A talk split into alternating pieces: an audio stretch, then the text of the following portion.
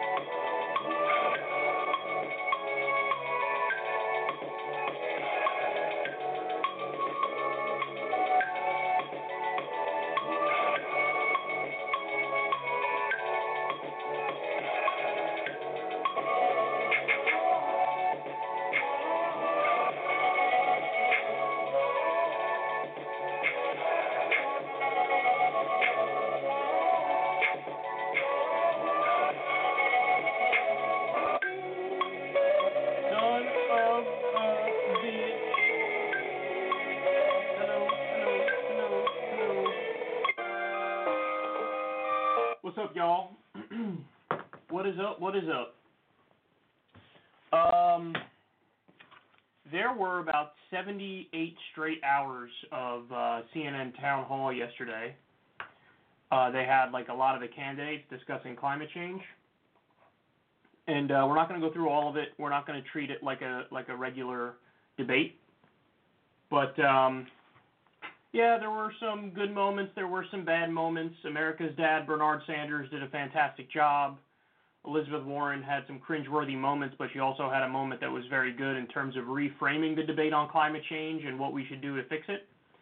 Um, we also have, uh, well, later in the show, we're going to talk a little bit about Trump getting into it with the media again.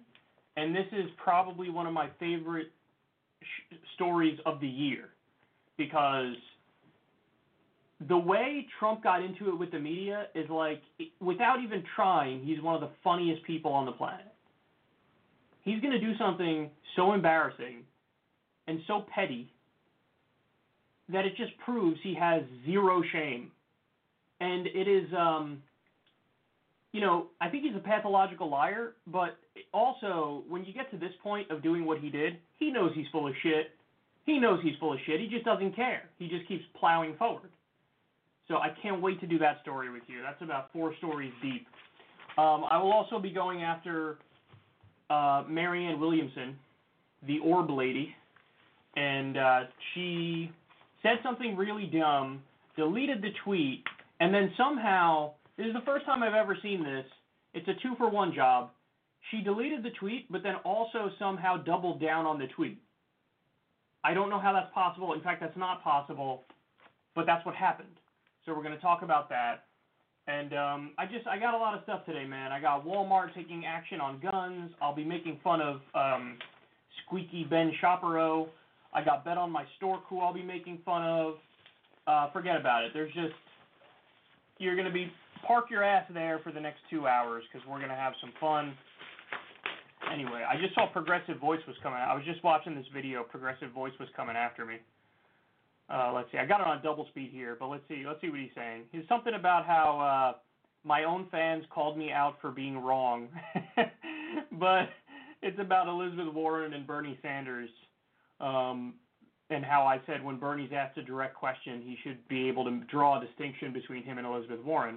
Let's see what he's saying here. To be honest with you, so it doesn't even again, even on that front, it doesn't really make any sense. They kind of, they're not really competing for the same people for votes. They have very, very different, wildly different voting bases. Uh, right off the bat, that's not true. That's not true. Of course, you're competing for the same votes. It's a Democratic primary. he's trying to draw demographic distinctions and say, well, Elizabeth Warren supporters are typically older and they have a college education, and Bernie Sanders supporters are younger and they're people of color, and many don't have a college education, so they're not competing for the same vote. Of course they are. If it's a Democratic primary, you're competing for the same vote.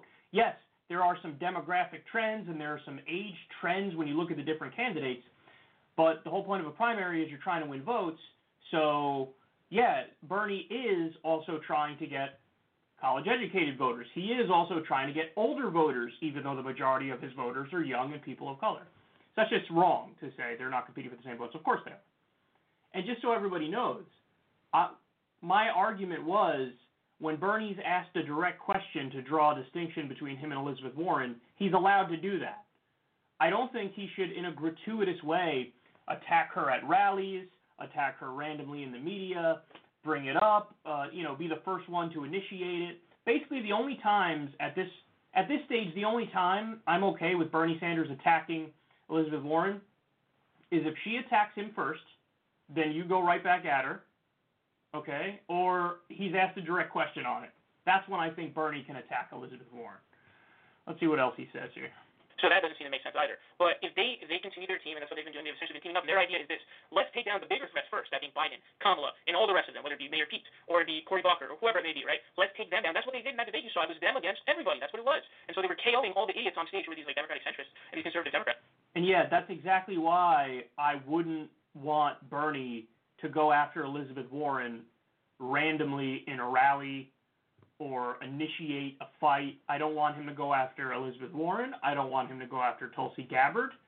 Um, I think that when you have people who are to some extent your allies in the race, yeah, you should utilize that as much as possible.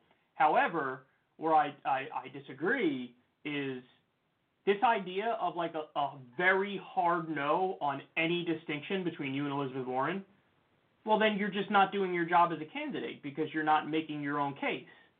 Now, to be fair, Elizabeth Warren is doing the exact same thing where she's refusing to attack Bernie in any way, shape, or form. Um, but there should have been a little asterisk in that backroom deal that they made where the idea is I don't go after you, you don't go after me, we'll work together when one of us gets the nomination. Um, but the only time we're allowed to draw distinctions is if it's brought it's, we're asked specifically were asked specifically, what's the difference between you and Bernie? And again, like I said in the original video, it, it's about giving people the information. In other words, you don't give them the information and then add something on top of it to go after her. It's just give them the information. You see what I'm saying? There's a difference there. There's a distinction there. Just like he's doing with Joe Biden, where he says, Joe, Joe's a friend of mine. But then he goes on to say, but Joe supported TPP. Oh, I was against TPP. Joe supported the Iraq War. I'm against the Iraq War. And he gives this basically dry factual list of the difference. Now, again, people interpret that as a, just a, an attack on Biden, but in reality, it's just a restatement of what is. So if it's an attack, it's because people know that he's got a guilty conscience because everybody knows Bernie was right on those issues and Joe was wrong on those issues. You're allowed to restate the historical record, man truth is always a defense. Truth is always a defense, and you can still do that without really violating that pact of like, hey, don't attack me. I didn't attack you. I was asked what's the difference between me and you as a candidate, and I stated what the difference was. I didn't say, hey, here's what she did, and oh yeah, by the way, I am outraged about this, and I think that she needs to do this, this, and this. He didn't do that, and he wouldn't do that.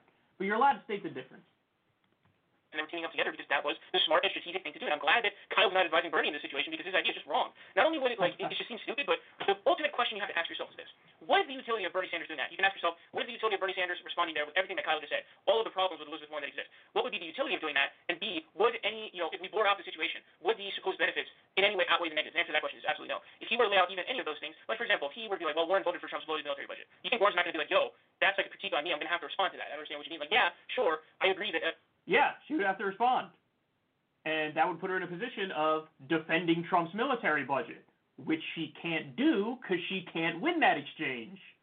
And again, what's the benefit of calling her out? To just draw a distinction between you and her, because it's a fucking primary we're in. Let me explain something. She is up against him in an election right now.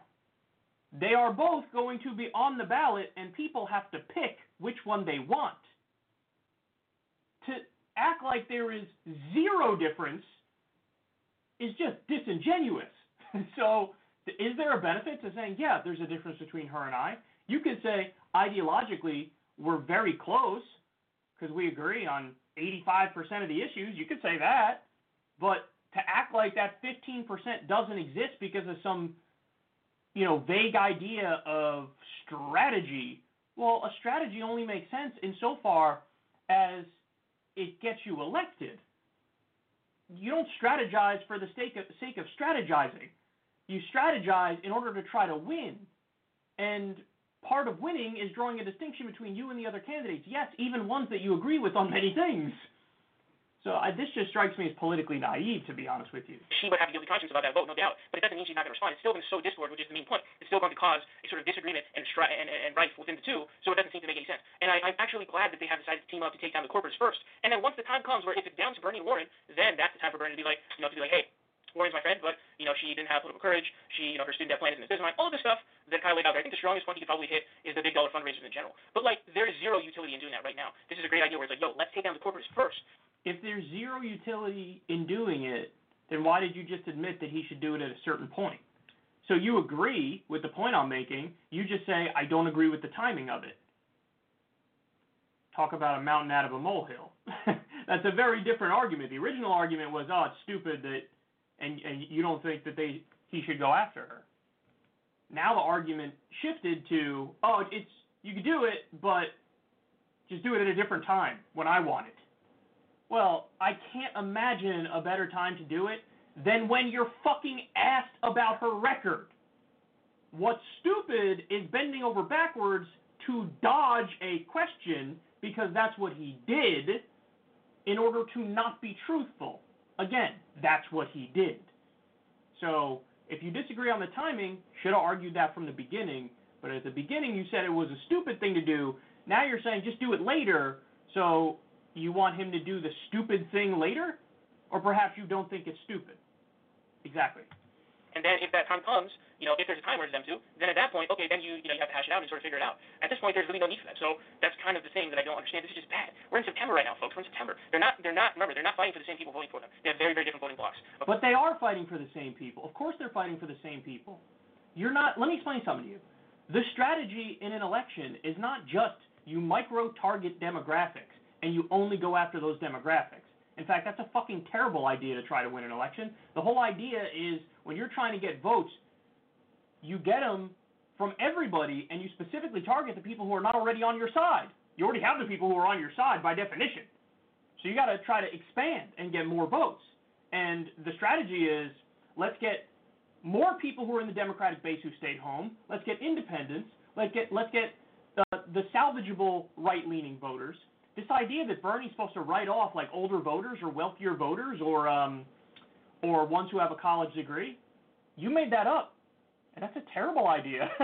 Nobody should pick you to run their campaign, not by any stretch of the imagination. So they are competing for the same voters, even though you what he's done is he's looked at the demographic trends of the people who already support both these candidates, generally speaking, and now he's saying like that's the end of the analysis. Like, hey, this is who supports Warren, this is who supports Bernie. Therefore, you should like they shouldn't make an attempt to try to get those particular demographics that appeal to the other person, which is again a really really terrible idea. In fact, what Warren is and and should be trying to do is I need younger voters and I need uh, people of color voters. So she's reaching out to them. Many of the recent plans she's come out with appeal to those demographics. Bernie, yes, he should also be trying to appeal to more college educated voters now, older voters now. You know, there's a particular framing of a message which does reach those people, which is a framing that you've seen from Bernie from time to time. And it's definitely intentional. The framing is no, no, no, I'm the real centrist. I'm the real centrist because what I'm talking about is not radical. That's how Bernie loves to say it. So, in other words, hey, I know what you hear about me in the media. That's nonsense. I'm the real mainstream candidate. I'm the real moderate candidate. I'm not radical at all. I'm talking about very basic things that the rest of the industrialized world has. That message is crafted particularly to try to get the people who are not already in favor of them. So, yes, they're fighting for the same voters. Of course they are. Everybody's fighting for the same voters in a Democratic primary. By definition, yes, they have different demographic trends, generally speaking, in terms of who's attracted to them up front. But yeah, you're trying to win the Democratic primary. You're trying to get as many voters as possible who are going to participate in the Democratic primary. That's a freaking tautology, and I don't know why you're arguing against it. And very, very different. So it, it makes no sense. It is a horrifyingly bad idea. That would be such. Imagine, and then the media is going to take that and spin it, and they're going to talk nonstop about how he's trying to, you know, uh, so rife in the Democratic Party and just trying to uh, just make everything super chaotic. But they're the media is going to go after him anyway. So the way you handle that is you don't try to, to you know, weave a path solely to not get attacked by the media. You know, he has a voice and he can respond. And no matter what he and he knows progressive voice knows this better than anybody. Whatever whatever Bernie does, they're gonna attack him. So it's just a matter of doing the right thing in terms of what appeals to voters. So to act like, well, yeah, well, the media is going to go after him if he does that. The media is going to go after him when he does the opposite. I don't know if you saw that Vice News piece, but it was not favorable to Bernie. So it's a weird thing to do to say, well, this might happen, therefore he shouldn't go use that strategy. and all that other kind of stuff, and he's going after them, blah, blah, blah. You already know the crap that media's going to do. For Pete's sake, I think I saw CNN do a segment on him with uh, Speedbag. Like, come on, bro, this is just a terrible idea.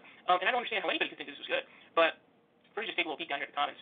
Uh, there's some, here's some Bernie says it's time and place. Obviously, then we point out the differences. He just doesn't want to allow the media to trick him into attacking Warren because you know they'll frame it in a way of now Bernie going after Warren and making it into a big thing that he needs to boost the ratings. looking at it from a substantive uh, policy difference. And once he benefits from having Warren beside fighting Biden, he can worry about progressive finer points later. If he takes out Warren early, the women's champion becomes Kamala Harris. Not ideal. Very, very true. Says maybe just refusing for now, trying to focus on taking down Biden first. He'll become more aggressive against her after finally after Biden finally goes away. Um, no, this Kyle's just far after the answer by Bernie. There was likely asked by her bosses, posting from Bernie going after Warren, thinking about headlines about it. Uh, some says the vice trying to trick him into um, saying something that the media would smear him with, which is very true. That's clearly, if you watch that clip, you can tell the interviewer was like really set on getting Bernie to say something that they could sensationalize and use against him 100%. There was an interview again. I believe Bernie's waiting out to make this distinction 100%. This is smart by Sanders, this time and a place. You know, they want to say like literally every comment here is just disagreeing with Kyle because he's wrong. Quite frankly, he's just wrong. Like it's this is a terrible this is a terrible suggestion for Bernie. I, mean, I don't know I don't know how else to put this to you folks. This is just a terrible suggestion. Um, because it, like dude, that's just like we'd be that's so stupid because we'd be eating ourselves at that point at the wrong time. It's like if you if you have progressives going at each other from the beginning and you don't. Oh, hold on. We'd be eating ourselves at this point in time, and that's not okay. Pretty sure Progressive Voice has done videos attacking Tulsi Gabbard. She's nominally our ally. Truth is always a defense. Truth is always a defense. You're allowed to state that which is true at any point in time. So it's just a weird thing to say, oh my God, we'd be eating our own. Well, you participated in eating our own when you go after Tulsi Gabbard. Now, what would his response to that be? Yeah, but the things I was saying were true. So there you go. That's the point I'm making. Defense. Uh, truth is a defense. What people need to digest here is the idea isn't to gratuitously attack Elizabeth Warren. The idea is to draw dry, factual, basic distinctions between you and Elizabeth Warren when you're asked about it. Because to not do so is dishonest. So if you're willing, if you're not willing to comprehend that there's a massive difference between a strategy of attacking Elizabeth Warren and answering a question honestly with dry factual information and adding nothing on top of it that's an extra snipe at her, then I don't know what to tell you. Because then you obviously don't do nuance. So, um, I'm not in favor of them ripping up that deal that they made behind closed doors. But what I am in favor of is tiny asterisks. And the asterisks include things such as if you attack me, I'm going to respond. That's always fair game. In both directions. In both directions. Um, and if you're asked a direct question, you're allowed to point out basic differences. Listen, if she perceives that as an attack, restating her policy record, perhaps she shouldn't have done those votes. So you, so she wants to be able to vote for that Trump military budget and not have anybody respond to it. Come on, son. Come on, son. That's in the same way that like, what Tulsi gave that waffly answer on torture in the wake of the the Senate torture report being released, and then what? Nobody's allowed to talk about it, and somehow you're smearing her if you bring up her literal direct words. No, no, no, no. That's not how politics works, and that's certainly not how the truth works. So anyway, we'll leave it there, but um, not good, not good from the progressive voice, and uh, people need to understand that somebody can be your ally and you can still be reasonable in pointing out distinctions, particularly in a goddamn primary election when she is literally your opponent.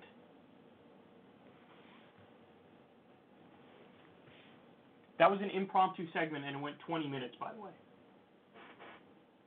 I don't think that will be going on YouTube, but nonetheless, there you have it. All right, Handsy Uncle Joseph. Here we go.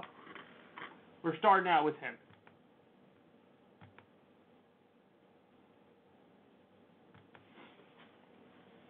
So Joe Biden was called out for his very sketchy fundraising live on CNN last night during a climate change town hall. This is actually this feels good watching this because it's almost like he's kept the mask on for so long and in today's day and age there's no hiding it anymore and people are ripping that mask off and it's exposing some ugly stuff. Watch this and then we'll discuss. Senator Biden, I'm 27 years old. Half of all greenhouse gas emissions ever generated by the entire history of human civilization have been released in my lifetime. This despite the now well documented fact that 40 years ago, scientists at Exxon and Shell knew and reported to their bosses that burning fossil fuels was warming the planet and would destabilize the climate. Fossil fuel corporations, their executives, their trade and industry organizations, and their think tank front groups have waged a decades long campaign of lying to the public about the science, and it has brought us to a crisis that threatens the entire human race. Now, I know that you signed the No Fossil Fuel Money Pledge, but I have to ask how can we trust you to hold these corporations and executives accountable for their crimes against humanity when we know that tomorrow you are holding a high dollar fundraiser hosted by Andrew Goldman, a fossil fuel executive? He's not a fossil fuel executive. I'm sorry. He, he, he is not a fossil fuel executive.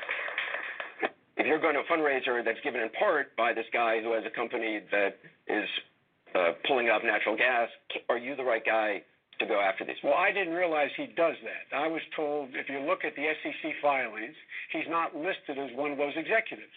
That's what we look at. The SEC filings. Who are those executives? I've kept that pledge. Period. So is that? Are you going to look at that fundraiser tomorrow night? I'm going to look at what you just told me and find out if that's accurate. Yes. Okay. Uh, I think it's pretty accurate. Uh, It is accurate, and actually, filings in Canada as recent as 2018 do put him as not only the co-founder but an executive at a fossil fuel company. Come on, Joe. You you can't. That's not an acceptable response because okay, you didn't think he was literally a fossil fuel executive. What did you think he was? What did you think he was? Like, oh, you know, no big deal or anything. I just thought he was like a standard hedge fund goon who's massively wealthy, who's going to try to bias me in favor of his class interests. That's just as bad, bro. That's just as bad. It's a new era in, in politics. It really is. This stuff doesn't fly anymore. Back in the day, you could come out there and say some pretty flowery words, and everybody go, "Oh, I guess that's what he stands for. Yay!" And then they go away, and then you know people would vote for them, and then that'd be the end of the conversation because they would continue the status quo. Now, you got people watching you like a hawk, son, watching you like a hawk, and they know what you're doing. They know you're still doing these big money fundraisers. They know that you're fundamentally a candidate who will continue business as usual. Like, we see through you. Even look at his healthcare plan, for example he basically wants a public option, but he, he frames it as like an expansion of Obamacare. And he actively goes after Medicare for all and acts like it's not a good idea.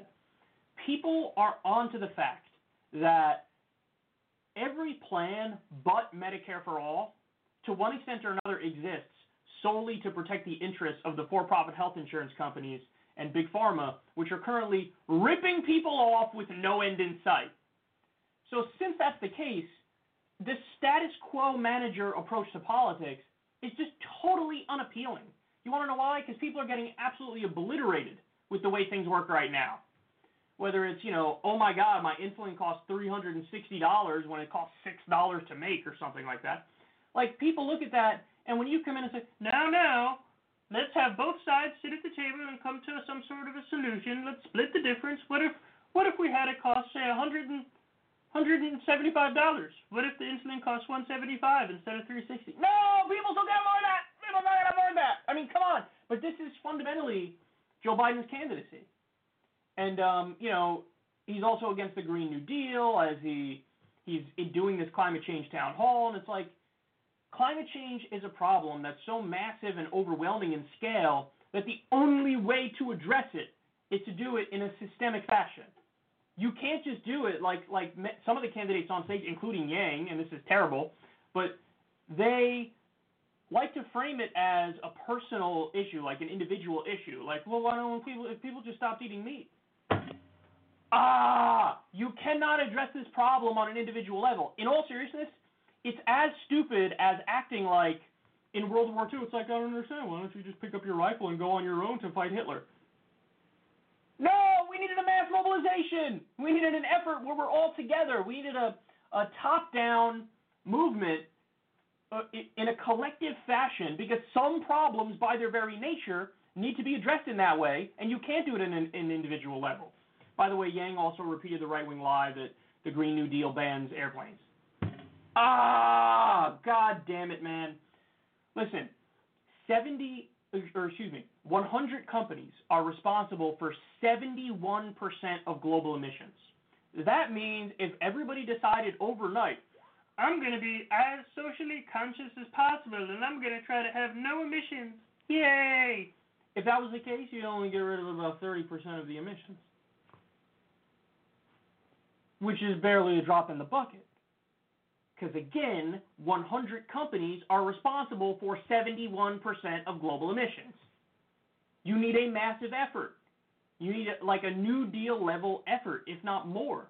But it's okay because this can be viewed as an opportunity because we can have millions and millions of jobs created and we can get inevitable patents in this very wild, wild west frontier industry where you know, you can have green technology, you can have renewable technology, you can have innovation in this sphere. We don't have to look at it as like a negative thing. You look at it as, oh, we have this opportunity to retool our economy and move in the right direction, and also, in all seriousness, and this is speaking the language of U.S. empire, you want to remain the empire? do you want to do that? Now, I'm not in favor of empire, but this argument certainly applies to the elites well, what do you think is the next giant economic boom? Where's it Where's it going to come from? You think it's going to be fucking fossil fuel? No, we got to move off of that. The next economic boom is going to come with green and renewable technology. Now, do you want to lead the way on that, or do you want to be a fucking idiot way behind the pack as China and Russia or whoever the hell else starts leading on it, and then they end up being the beneficiaries of the movement in this direction? God, they're so stupid. I mean, the Republican Party and the corporate Democrats are basically like they live in the old days, and as the telephone just came out, they're like trying desperately to hang on to the Morse code industry and acting like, no, we got it. I mean, Morse code. Morse code's wonderful. Isn't Morse code? I love Morse code. Don't you love Morse code? Who doesn't love Morse code? How can we stand up against Morse code? I mean, that's how we do it now, so that's got to be how we do it continuously, right? God, you're all so stupid. Ah! Joe Biden is embarrassing. I'm very happy he was called out for doing a fundraiser with the fossil fuel executive. Uh, don't get it twisted. The guy is not only a fossil fuel executive as recently as 2018. The guy was a co-founder of a fossil fuel company. I mean, come on, man. Are we gonna act like no, no, no? He's got no interest in that industry anymore. Oh, and that's that's the line his team is running with, by the way. What they said was factually wrong. He's not a fossil fuel executive. Really, as recently as 2018, he was registered as one in in Canada. But even putting that aside, if you want to put that aside, fine. He co-founded the freaking company. Joe Biden is incredibly sketchy. He's an old school wheeler and dealer politician, and his time has passed. And there's this weird thing that happened last night because, you know, we joke around sometimes. We call him Handsy Uncle Joseph, hence the giant hands. Um, but we've also kind of casually called him Melting Brain Biden because he seemingly is, you know, every time he talks, he can't get a full sentence out, and he's struggling. I haven't done that often because it is kind of mean, and I and you know, handsy Uncle Joseph just is funny in my opinion, but melting brain Biden is a little bit mean. Uh, so I haven't done it often, but a really weird thing happened last night. While he was live on national TV, he had a burst capillary in his eye, and so it looked like his eye was bleeding. Now, that's actually medically that that's it's a non-issue. That that's not like there's no problem with that. People get burst capillaries all the time, um, and there's it's not oftentimes it's not any kind of symptom of a deeper problem. It just is something that happens in some people, and it's really not a medical problem. It looks scarier than it is basically, but man, the optics of that, like this dude who's been struggling nonstop on the campaign trail and then he's given this uh, live on national TV. All of a sudden, one of his eyes is just bright red because he burst a capillary in his eye. It's it's almost like scripted. It almost seems like it's scripted, doesn't it? Like it's just a cherry on top in terms of everybody noticing that you're struggling and your time has passed. And boy, oh boy, has your time passed.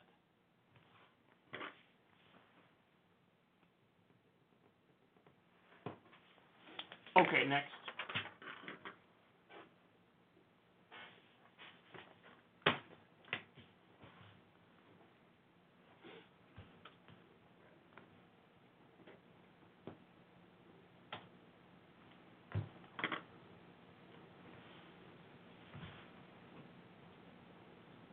All right, one more on handsy Uncle Joseph.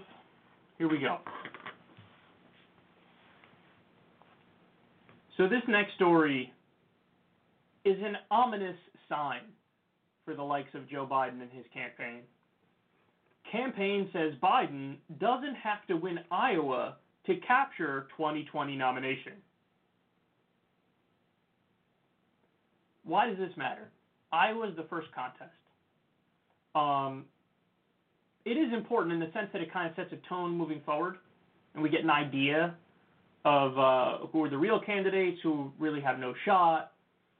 For Biden to come out and say, for his campaign to come out and say, well, you know, hey, if we don't win there, it is what it is, and we'll figure it out moving forward. He says, oh, we're going to focus on Super Tuesday.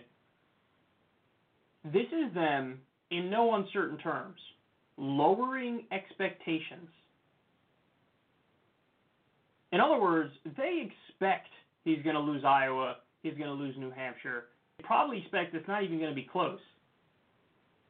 And so this is them saying in advance, just so you know, when he loses Iowa and New Hampshire, this isn't going to be. That doesn't mean the campaign is done. It just it, it means everything. It's all good. Everything's fine. No problem here, bro.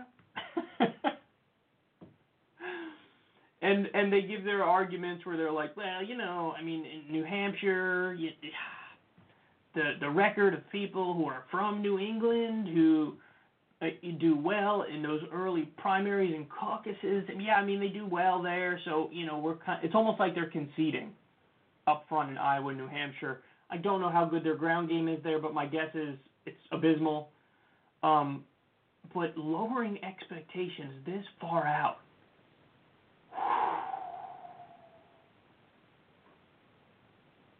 that's them pressing the panic button, dog. And and now they're saying, oh, we expect you know a long drawn out fight. Interesting, really. You expect a long drawn out fight when Biden initially announced he was up by like 25 points in some polls, but now you expect a long drawn out fight. So you're acknowledging that that massive lead that you originally had is basically not there. So you're admitting that. Hmm. Interesting. He is in trouble.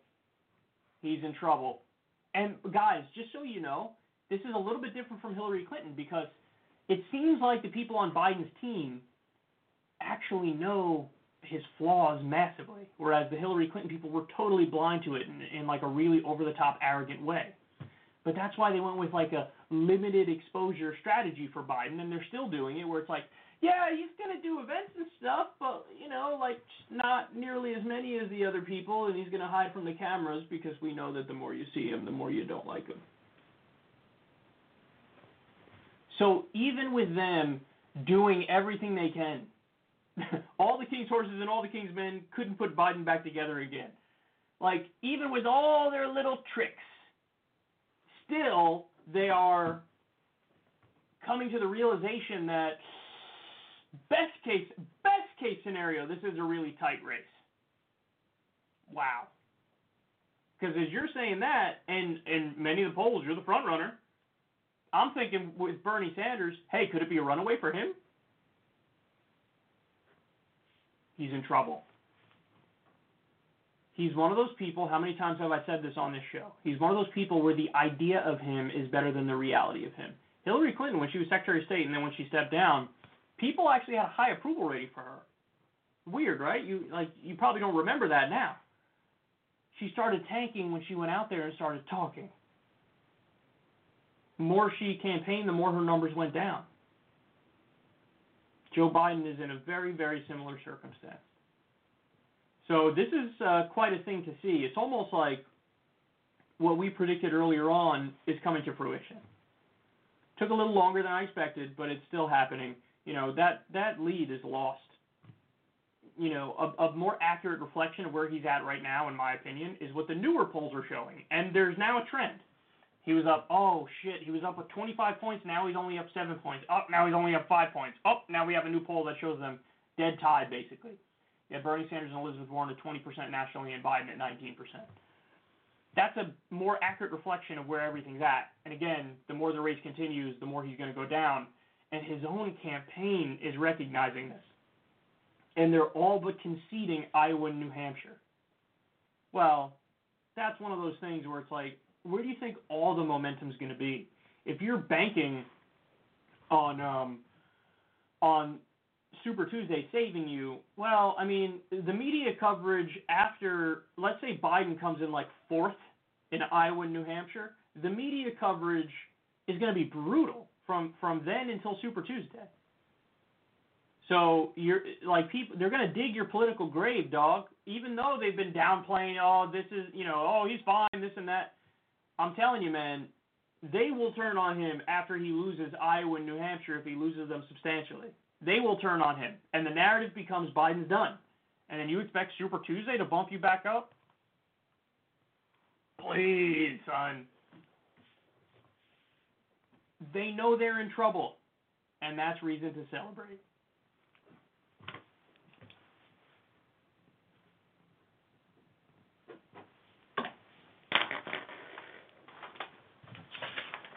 All right, next.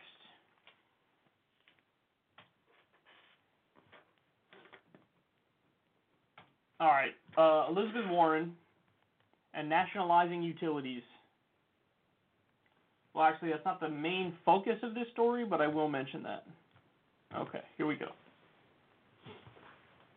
So Elizabeth Warren reframed the climate change debate in a way that all the candidates should take notes on because this is this is correct the way she did this.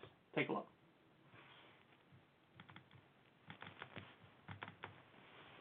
There are a lot of ways that we try to change our energy consumption and our pollution. And God bless all of those ways.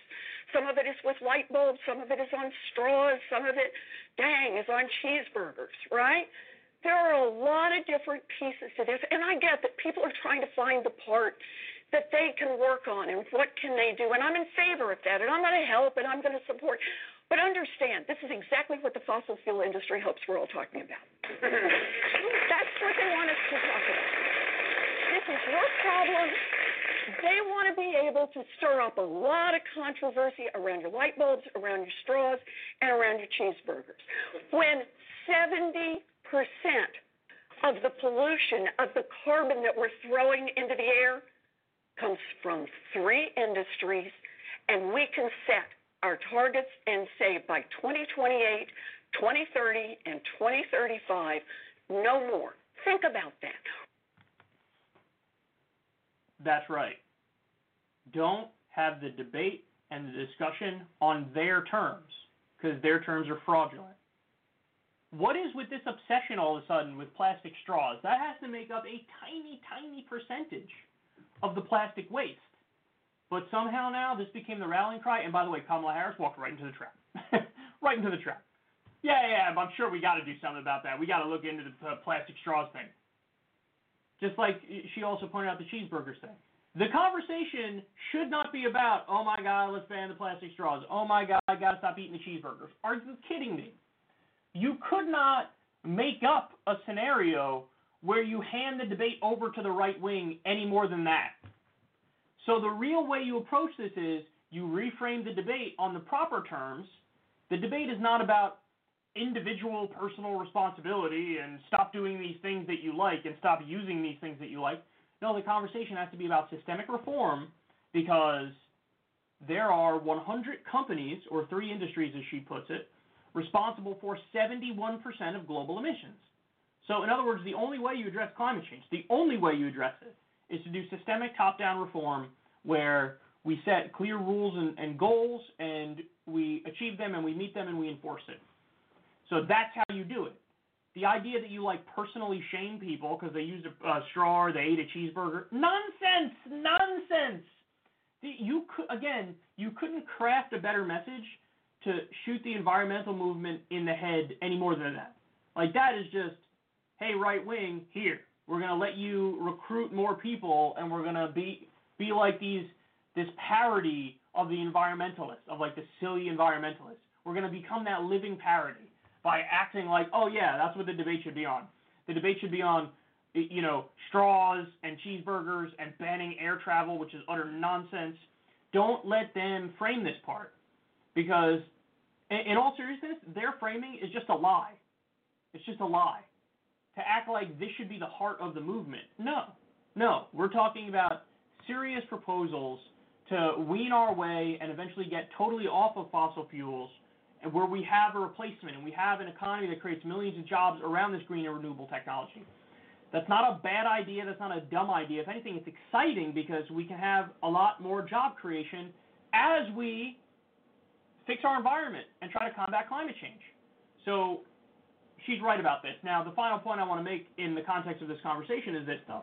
It's amazing that you have somebody whose political instincts are so good yet also so bad at the same time. Because she was asked a very straightforward question about hey, maybe profiteering off, you know, um, utilities is a terrible idea in the first place. Like, would you be in favor of maybe nationalizing utilities? And she was basically like, no. And the idea that that's like a radical position is insane. I mean, having public utilities is so commonplace in the developed world. And it's one of those things that, of course, kind of should be off the table like healthcare is off the table in developed countries. Like education is off the table in developed countries.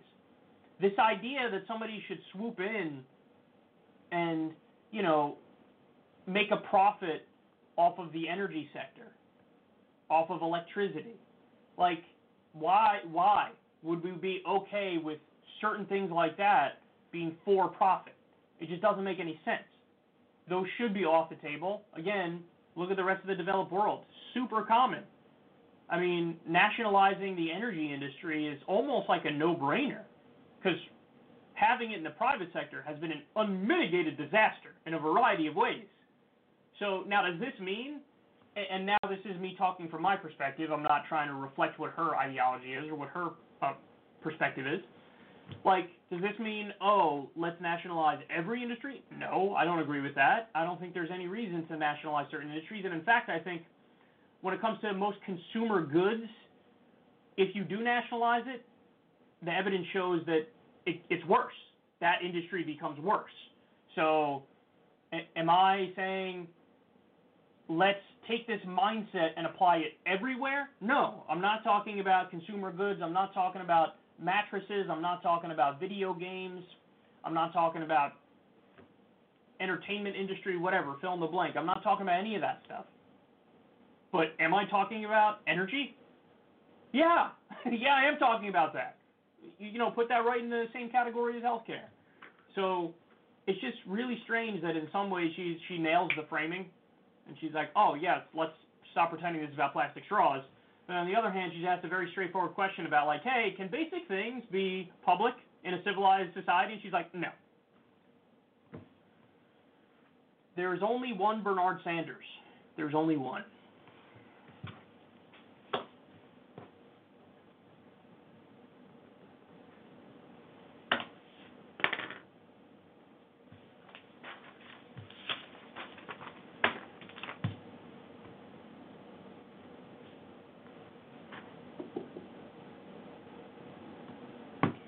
Okay.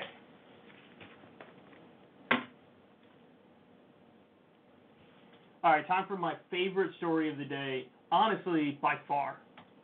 By far, by far, by far. You're going to love this so much. I fucking love this. Jesus Christ. All right, so this is without question my favorite story of the day. Honestly, probably my favorite story of the year. And maybe even longer than that. I'll just say it. Maybe even longer than that. This is just glorious. So Trump got into it with the media yet again because when he originally spoke about Hurricane Dorian, which by the way absolutely leveled the Bahamas in devastating fashion, it's a category 5. It parked over the Bahamas and just kept pounding the Bahamas. And my heart goes out to everybody there because really, it's like 50% of the Bahamas is destroyed right now. Insanity, so crazy. Now, the original forecast was that it, you know, it goes through through the Bahamas and then hits Florida right dead center. Ended up a little bit different than that. Kind of took a little bit of a northward turn before it hit the bah- before it hit Florida, and uh, now it's hitting South Carolina as I speak to you right now, depending on when you're watching this video. Um, but Trump originally said about Hurricane Dorian that uh, okay, I we need everybody needs to be careful, everybody needs to be ready because this is a big one. This is a Category Five. I'm not sure I've ever even heard of a Category Five before. Now let's pause on that point. Trump has said there's been like five Category Fives since he became president, and when every Category Five happened, he said the same thing. I'm not sure I've ever even heard of a Category Five. I've never even heard of that. No, people don't even know about that. Dude, you said the same thing the past five times there was a Category Five. What are you talking about? Four or five? Don't quote me on that. It's either four or five, something like that. Um, so he keeps repeating that line. It's just such a Trumpism. It's like you just can't. Obviously, you just can't take him literally. He'll just say shit. like that's how he works. I'm just gonna say stuff, and then you're not allowed to like actually hold it up against the truth because it's just never gonna match. so, um, in the context of talking about Hurricane Dorian hitting the U.S., he says Florida needs to look out, North Carolina, South Carolina, Georgia, Alabama needs to look out. And what happened was the media, in response to that, pointed out, because they should, hey man, it's not, Dorian is not going to hit Alabama. It's not, it's not hitting Alabama. Just let's be clear here. You know, Florida is threatened. North Carolina, South Carolina, Georgia, sure, definitely in the potential uh, path. This is what the forecasts are showing. But just, you know, hey, just quick fact check, not Alabama. Now, a normal human being having that, you know, laid out for him, what would a normal human being do? Say, oh, okay, my bad, I misspoke. Not Alabama. That's a normal person, not Trump. Trump goes on a jihad acting like, no, it's supposed to hit Alabama. I told you it's supposed to hit Alabama. That's what the original forecast was showing. It's going to hit Alabama. And so, I, it's not the fake news. Fake news is doing fake news yet again. Fake news. Wrong, wrong. He won't let it go. His Twitter feed is nonstop trying to like double down on that claim. That no, no, no, it's gonna it's gonna hit Alabama. I think it's gonna hit Alabama. He keeps going. And everybody's like, bro, it's not that serious, dog. I mean, I guess a handful of, of people were like, oh my God, I can't believe he said it was to hit Alabama and it's not to hit Alabama because this is important. This is like a state of emergency thing. People are to act in reaction to what he said. I mean, not. I mean, no, not really. If he just misspoke and he did, uh, you know, or he thought it was going to hit Alabama, but it's not. Either way, he was wrong. But I don't think it's that big of a deal. Okay, you got it wrong. It happens from time to time. You got to state wrong in terms of what you thought was going to hit. I don't think it's a big deal at all. But he made it a big deal because he couldn't just say, okay, you know, my bad, not Alabama. Couldn't do it. Just didn't have it in him because he's king petty. He's so goddamn petty and he's so shameless. So, this is a long winded way of saying Donald Trump in the Oval Office talking about Hurricane Dorian, giving everybody an update. He whips out a map to show them, oh, this is the path of the hurricane right here. And I'm going to show you that video, and then I'll tell you what's really interesting about that map he's holding up. We thought we'd give you a update on the hurricane. We got lucky in Florida, very, very lucky indeed. Uh, we had actually, our original chart was that it was going to be hit, hitting Florida directly. Maybe I could just see that, Kevin. Uh, it was going to be hitting directly. And that would have affected a lot of other states. Uh, but that was the original uh, chart, and you see it was going to hit uh, not only Florida but Georgia. It could have uh, was going toward the Gulf. That was what we what was originally projected, and it took a right turn. And ultimately, hopefully, we're going to be lucky. It depends on what happens with South Carolina and North Carolina. I don't know how well you could see it there, and I don't know how well you could see it here on screen. But you see the the white line showing the path of the hurricane, and then you see that there's like a little black line above it. Donald Trump whipped out a sharpie and expanded the path line of the hurricane to include Alabama because he was so butthurt by the media correcting him. And he couldn't just be like, you know what, you're right, you got it. No big deal. He couldn't do that. So he took the map and he expanded the line. And it's obvious he expanded the line. That's not how these forecast maps look. There is no black line on the map. It's obvious you added it with a Sharpie. Bro, what the fuck? what the fuck? Who does that? Who does that? I know people with giant egos who don't like to admit fault, who, in a circumstance like this, of course they'd be willing to be like, oh, you know what? My bad. I said Alabama. I didn't mean Alabama. Sorry. He couldn't do it. He didn't have it in him. He didn't have it in him. And so, all look at all the struggle and the work he went through to continue to double down on this when he's obviously wrong, dude. If you look at his Twitter feed from the past few days, it's like nonstop. He's tweeting all these different maps trying to prove that it's gonna hit Alabama. It was gonna hit Alabama. Gonna... There's like one that's like the water irrigation map in Florida, and he got all these weird lines, and a couple of them, one of them or two of them goes through Alabama. And he's like, see, path of the hurricane, see. What a child. He's such a child. This is the equivalent of like, you know, the lying kid of like, I didn't eat, I didn't eat the chocolate cookies. I didn't eat them. I didn't eat them. You see like the chocolate all over his mouth, and there's cookies missing. I don't know what you're talking about. I didn't eat them. I didn't eat them. That's not. It's just not. I that didn't happen. I didn't. I didn't do that. I don't even know why you're still bringing this up. I didn't. There's no way. If I ate them, why are there still cookies in there? You see, there's cookies in there. There's cookies in there. You see them? I that means I didn't eat them. There's cookies right there. Oh my god. Uh... okay, I laughed so hard when I first saw this. My initial reaction was like, no, come on, dog. He didn't do that. He didn't do that. Read more into it. Yeah, he did it. He absolutely did it. And then you see on Twitter there's the before and after map. Like, this is what a hurricane forecast map looks like. This is what the one Trump did. He drew with a Sharpie an extension into Alabama to try to pretend like it was to hit, it's totally going to hit Alabama. See, my map proves it that I totally didn't draw on with a Sharpie. Unbelievable. Tremendous. Oh my God. He's such a baby. I laughed so hard. I laughed so goddamn hard. Who does that? Who does? Why? Dude, let it go, bro. Let it go. He doesn't have it in him. It's just not there, man. It's just not there. Listen, uh, you guys know me. If you watch this show for more than like a month and a half, you know me. And I don't like I don't care about non-policy arguments, but goddamn is this a strong character argument. like this dude is legitimately unfit to be president. This is the funniest shit I've ever seen in my life. you drew with a Sharpie on a hurricane forecast map to try to act like you weren't wrong when you were. Good googly moogly, son. Good googly moogly.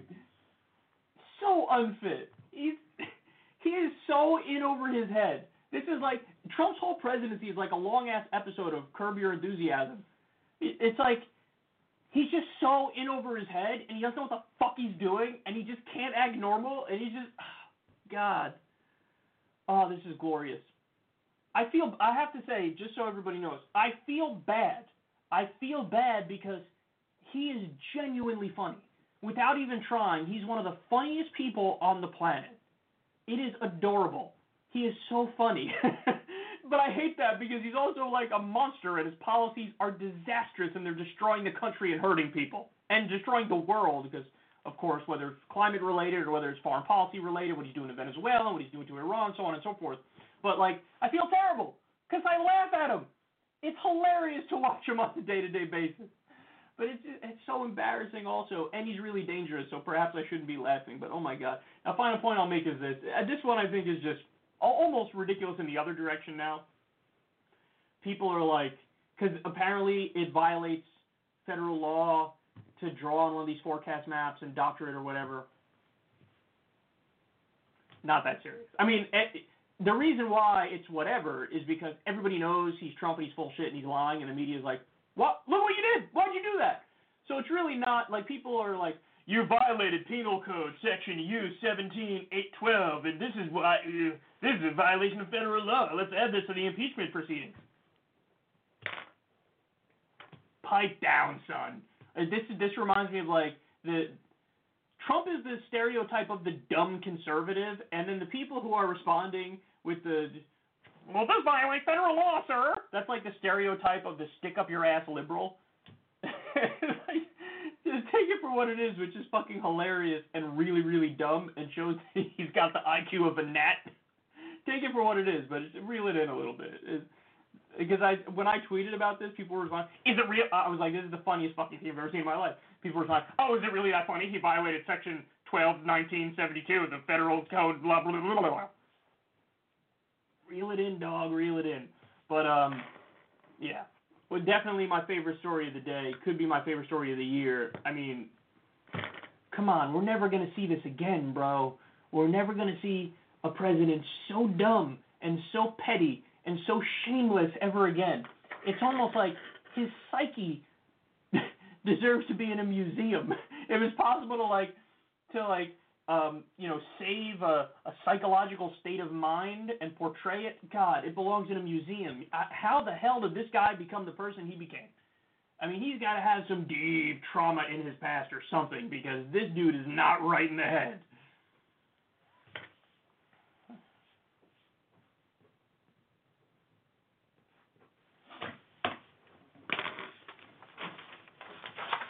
Okay. All right, let's take a break. When we come back, um, Marianne Williamson tweeted and deleted a story, um, or a tweet. Tweeted and deleted a tweet. Yeah, of course she did, Kyle. She tweeted and deleted something that was embarrassing, but then she like doubled down on the thing she deleted. Really weird. Anyway, stay right there. We'll be right back with that and much more.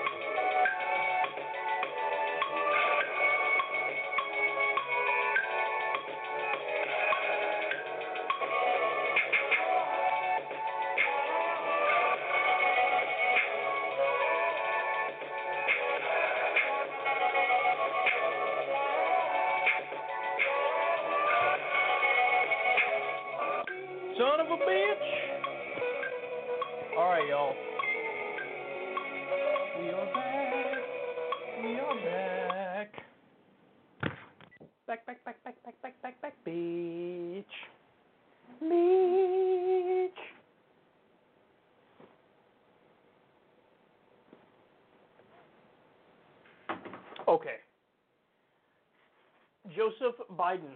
Well, no, we already covered that one. My bad. My bad. Marianne Williamson. I still can't get over that Trump hurricane story. Oh my God. I mean, that is genuinely like legendary levels of pettiness. If you, if there's 99, like 99 out of 100 people would just be like, oh, my bad. No, it's not Alabama. My, my fault. My fault. Trump just couldn't do it. He just couldn't bring himself to do it. It's really something else, man. That dude is from another planet.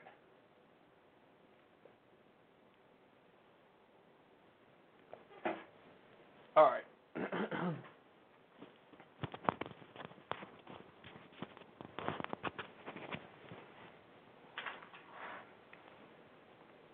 so Marianne Williamson tweeted and then deleted the following.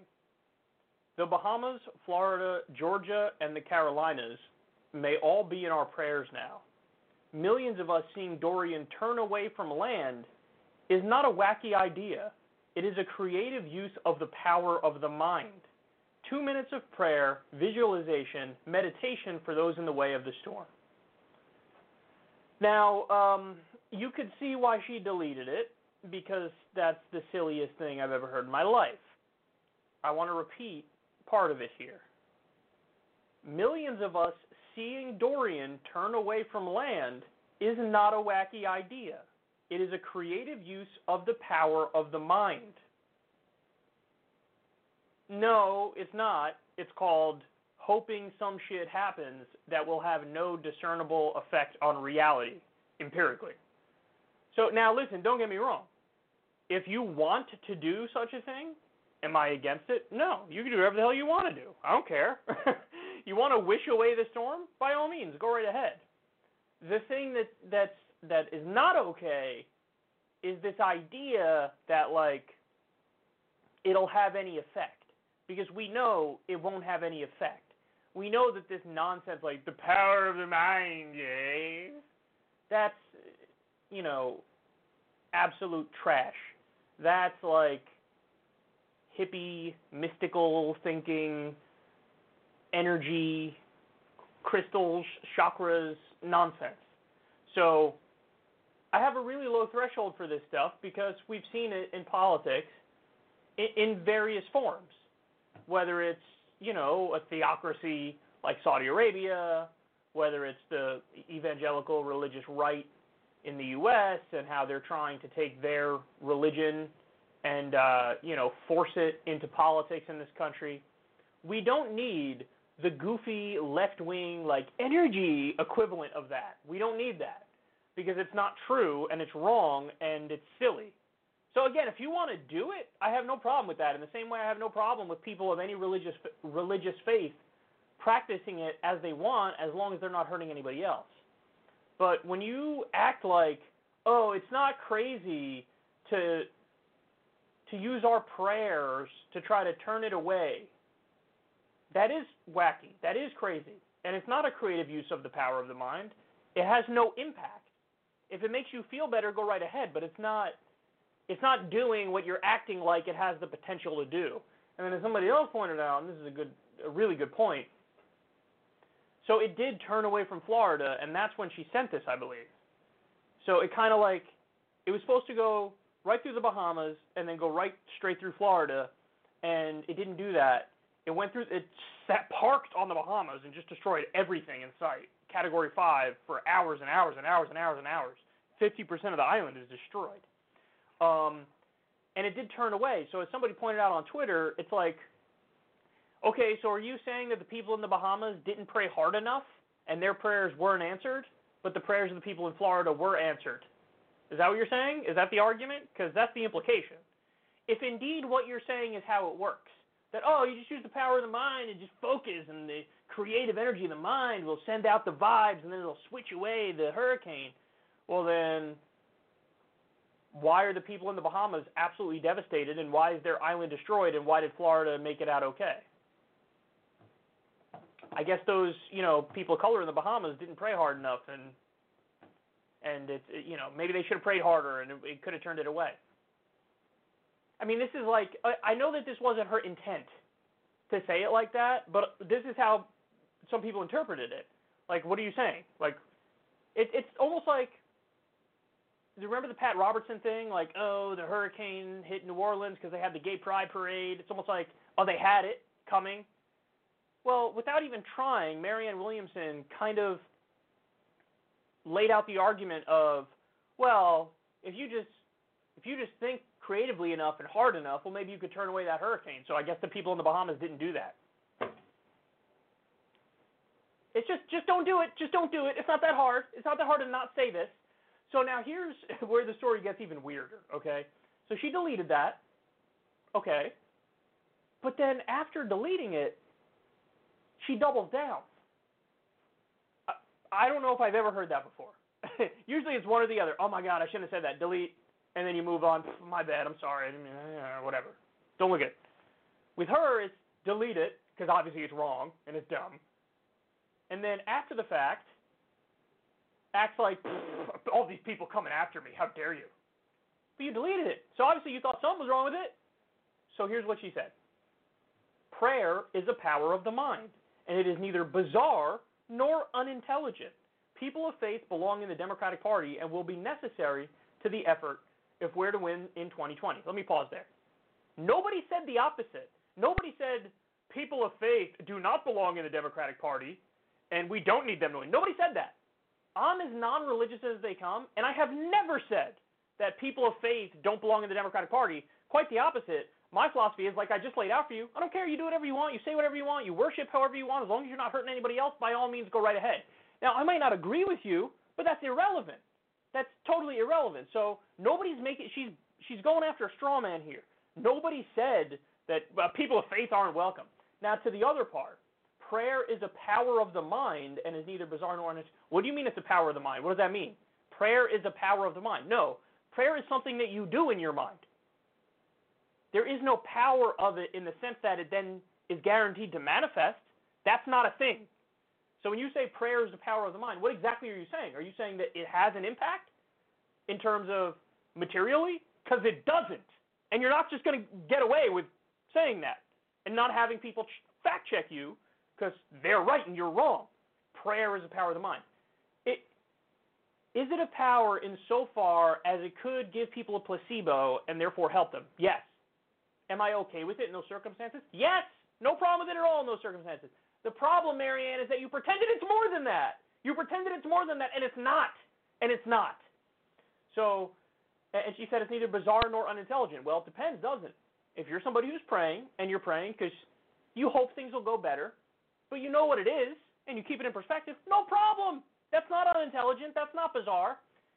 If you're claiming prayer can literally change the path of a hurricane, no. That is bizarre, and that is unintelligent. 100% it's bizarre and unintelligent. And stop trying to pretend otherwise. You deleted the tweet because on some level you know that that's the case. You know I'm right. All right, next, she says, I was born and raised in Texas, so I've seen it. Millions of people today are praying that Dorian turn away from land. And treating those people with mockery or condescension because they believed it could help is part of how the overly secularized left has lost lots of voters. First of all, what does that even mean, the overly secularized left? I can't, what is there? One congressperson who's an open atheist? One? The overly secularized left. Who are you talking about? What are you talking? The people who accurately called your ass out for the terrible thing you said, a lot of those people were religious, by the way. It's not like they were all atheists. A lot of those people are like, damn, man, look, I'm religious, but woo, you better reel it in a little bit with that silliness. What kind of a ridiculous thing to say?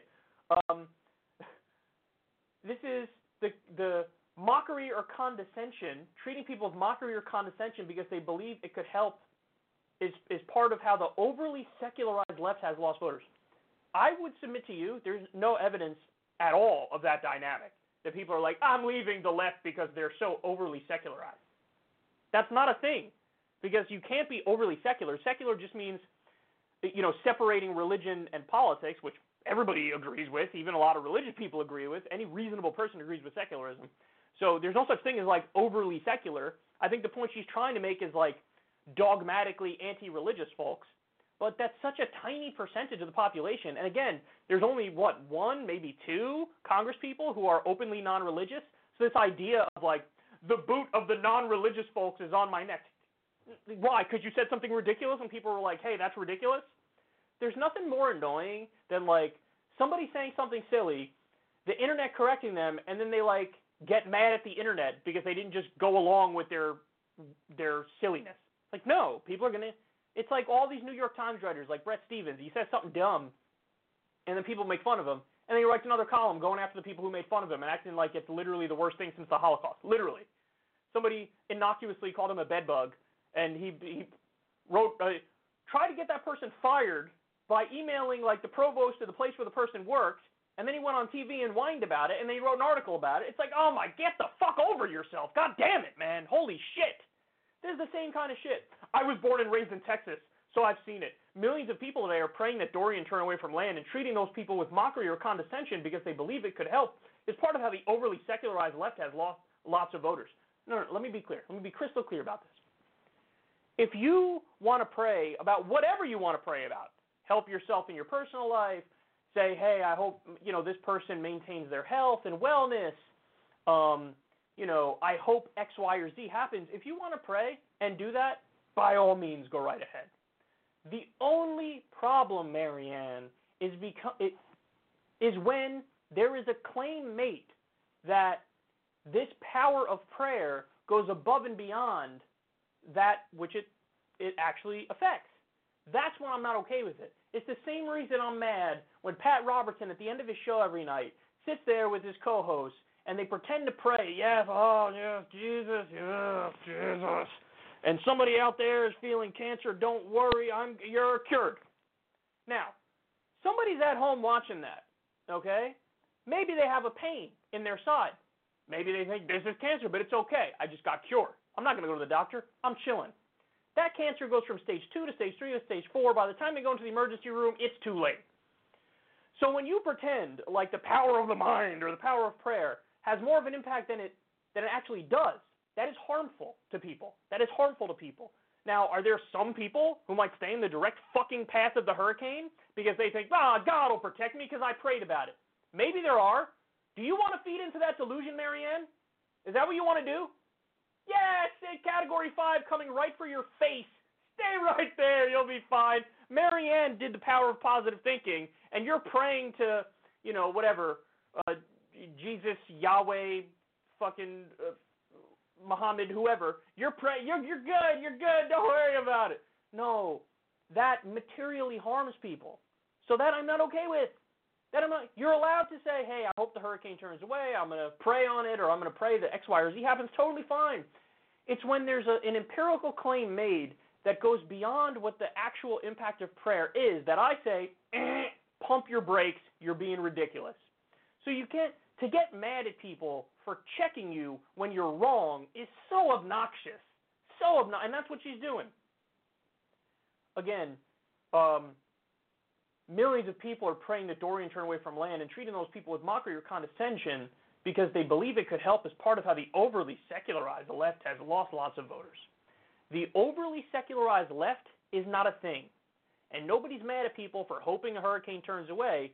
We're mad at people who are proclaiming, no, this empirically will help in turning it away. Because that has negative consequences in the real world. Like people ignoring evacuation orders um, and many other negative side effects as well. People who think that they could really out, you know, the power of the mind can override empirical reality. And also, hey, if the hurricane did destroy your area, I guess you didn't do enough, uh, you know, positive thinking. I guess you didn't do enough prayer. That really is, without even realizing it, she's feeding into this narrative of victim blaming.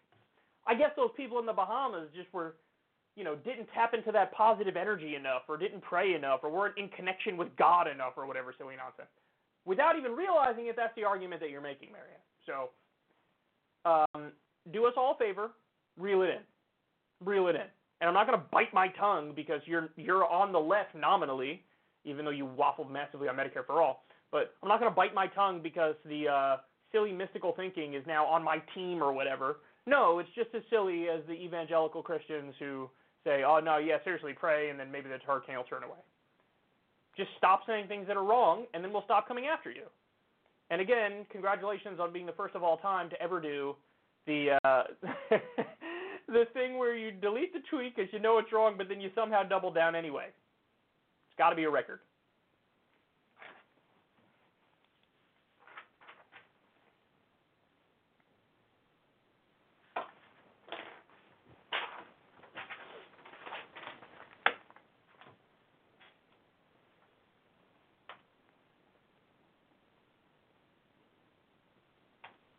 Okay, now Walmart. Here we go.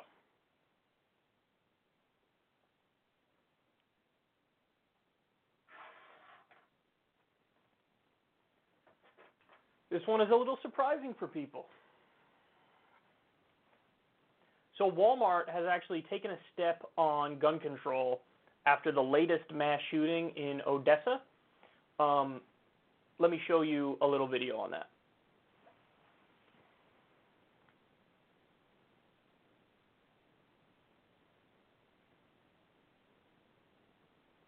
Oh, wait, I don't have a video on this. My bad. All right, let me start that over. Oh, yeah, I replaced it with the chart. My bad. Here we go. So, Walmart has surprisingly taken a step on gun reform after the latest mass shooting in Odessa, Texas. Take a look at this chart, it explains it.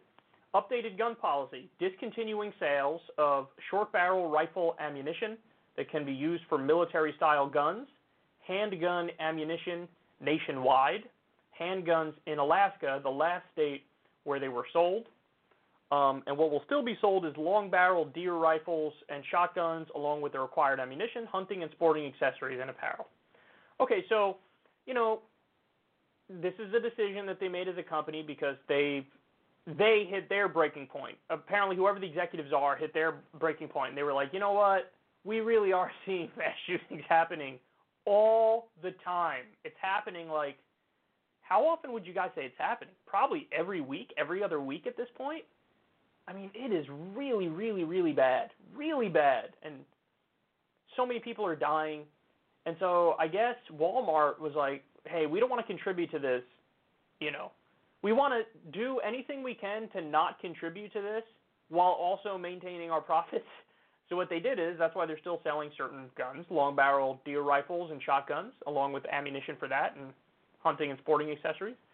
But basically, what they're saying is, you know, I guess I guess as well. There's also like um, semi-automatic weapons, assault rifles, things of that nature. They're not selling, um, and also handguns and handgun ammunition and any short barrel rifle ammunition that can be used in military style guns. They're done with that. So now here's here's the interesting part of the conversation how much of an impact will this have? Well, with any kind of reform when it comes to to guns, you have to understand that nothing's ever going to be perfect. So, and this is you know a point that the right likes to seize on. The people who are massively pro-gun to act like, well, there's, there's still going to be mass shootings. But what they don't acknowledge usually is what's going to happen in the aggregate. And what's going to happen is there will be a measurable decrease over time. Now, in some cases you can say no it is literally because of this new gun regulation that this person wasn't able to get a gun but in some cases you won't be able to say that. You'll go to the black market and get a weapon and you know can effectively use it. And so this this won't be perfect. You won't eliminate mass shootings but can there be you know some sort of a measurable decrease? Sure of course um, and basically the idea is you want to put as many barriers as possible in the way of somebody who shouldn't get a gun getting a gun and that's a reasonable thing. And this is why over 90% of the American public supports universal background checks, for example. Because even majority Republicans, even a majority of NRA members say, we got to have background checks because I don't want guns getting in the hands of the wrong person. Most gun owners realize there are people out there who want to murder people, and I'm not okay with that, and I want to stop that too, but they want to stop that without trying to infringe on their ability to own a gun necessarily. So, Will this have an impact? Yeah, probably will have an impact. Will it be a giant impact? Probably not. I mean, Walmart's only one company, but then again, they're such a massive company and they're in so many places, and you know, I'm sure a lot of people buy guns there that it it will have, I'm sure, some impact. Now, if you think that hey, these kinds of things don't have an impact, well, take a look at what we learned about the recent shooting uh, in Odessa and the person who carried that out. Odessa mass shooter purchased his weapon in a private sale, which doesn't require a background check, law enforcement officials told NBC News. He failed a background check in 2014, the officials add. Think about that, man. Think about that. This is a, a clear example of if we had a universal background check law, you may have been able to prevent this shooting. Now, the counter argument to that is well, then he'd just go to the black market, or he would find some unscrupulous seller who doesn't care that he failed a background check. Possibly. However, don't you want to put some more roadblocks in that guy's way so you make it so maybe he doesn't get his hands on a gun? Every reasonable person says yes to that. Every reasonable person says absolutely. You want to try to stop this guy from getting a gun. Again, are these laws foolproof? No. But will you see a decrease in the aggregate of mass shooting? Yeah, of mass shootings? Yes. If we have 10,000 gun homicides a year, we do, by the way, and we come up with some new laws, uh, can we limit that number to 5,000 or 3,000? Of course. Sure, it's possible, and it will. There will be a. So this is an instance of a universal background check law could have absolutely helped the situation. There are other examples too. I forget which shooting, the Virginia Tech maybe, or there's a few of them where there's clear examples. Dylann Roof was another one where certain gun regulations would have actually prevented the shooting from happening. Now again, won't stop all of them, but does it have the ability to stop many of them? Yes, it absolutely does, because more roadblocks in the way of people who shouldn't get guns is a better thing. Now, um, this gets to the broader conversation though. Going back to the Walmart point, isn't it wild that right now, in some ways, you can shame a corporation into doing the right thing, and they're more responsive than when you shame the government and your representatives who are supposed to represent you. That's wild, man. That's wild. And just so everybody knows, and I'm sure you already do, on this particular issue of guns, you basically have the Democrats usually agree to the right ideas. However, they're weak and they don't know how to actually get those ideas implemented. And the Republicans, so many people in the Republican Party, are totally bought by the NRA. And again, I want to draw a distinction here. I have no problem with the members of the NRA. My problem is with the leadership of the NRA who oppose all kinds of gun reforms. Why? Because they take money from the gun manufacturers who massively profit when there are no intelligent gun reforms. So um, it's just so mind boggling that we have a system now where it was massive public pressure on a corporation and the executives snapping and saying, I've had enough. That led to more tangible, substantive reform than shaming Congress because the leadership of the NRA and the gun manufacturers have bought virtually the entire Republican Party in Congress. There's a handful of Republicans who are okay with certain gun reforms, but most of them are not okay with any of them. And that really goes to show you that freaking executives at an evil, amoral corporation like Walmart were more responsive to the will of the people than Congress on this issue. And that says everything about how corrupt and backwards the system is. And just a final note here for the right wingers, man. You guys are all about the free marketplace. So you guys are all about these companies making whatever decision that they want. This is what you say your ideology is. Hey, it's a free society, free country. Let these businesses make their own decisions, and you can butt the fuck out. Well, now you have Walmart definitively making a decision on guns, and they're reeling it in a little bit. And so for now, for them to come out and act like, wait, don't do that. What happened? I thought you were in favor of the free market. Don't you want to let the company make their own mind up? They can determine what they want to sell and what they don't want to sell, right? That's what you say, right? So, um, but there will be a backlash. We're going to get to a story on that in a second. But um, Walmart took some action. It'll be interesting to see if more um, companies follow suit, more big companies follow suit. Uh, um, obviously, there will still still be you know mom and pop gun stores and and whatnot, but Um, it'll be interesting to see if the bigger companies take action because, I mean, there's been like 14 tipping points so far. So many because there's so many shootings, and as soon as it impacts certain people who have the power, then maybe they'll get a little bit more of the will to act. But we'll see moving forward.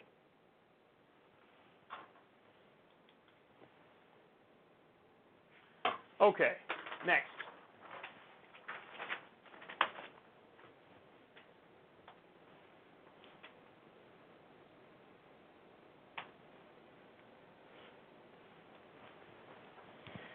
So Ben Shapiro, aka Squeaky Benjamin.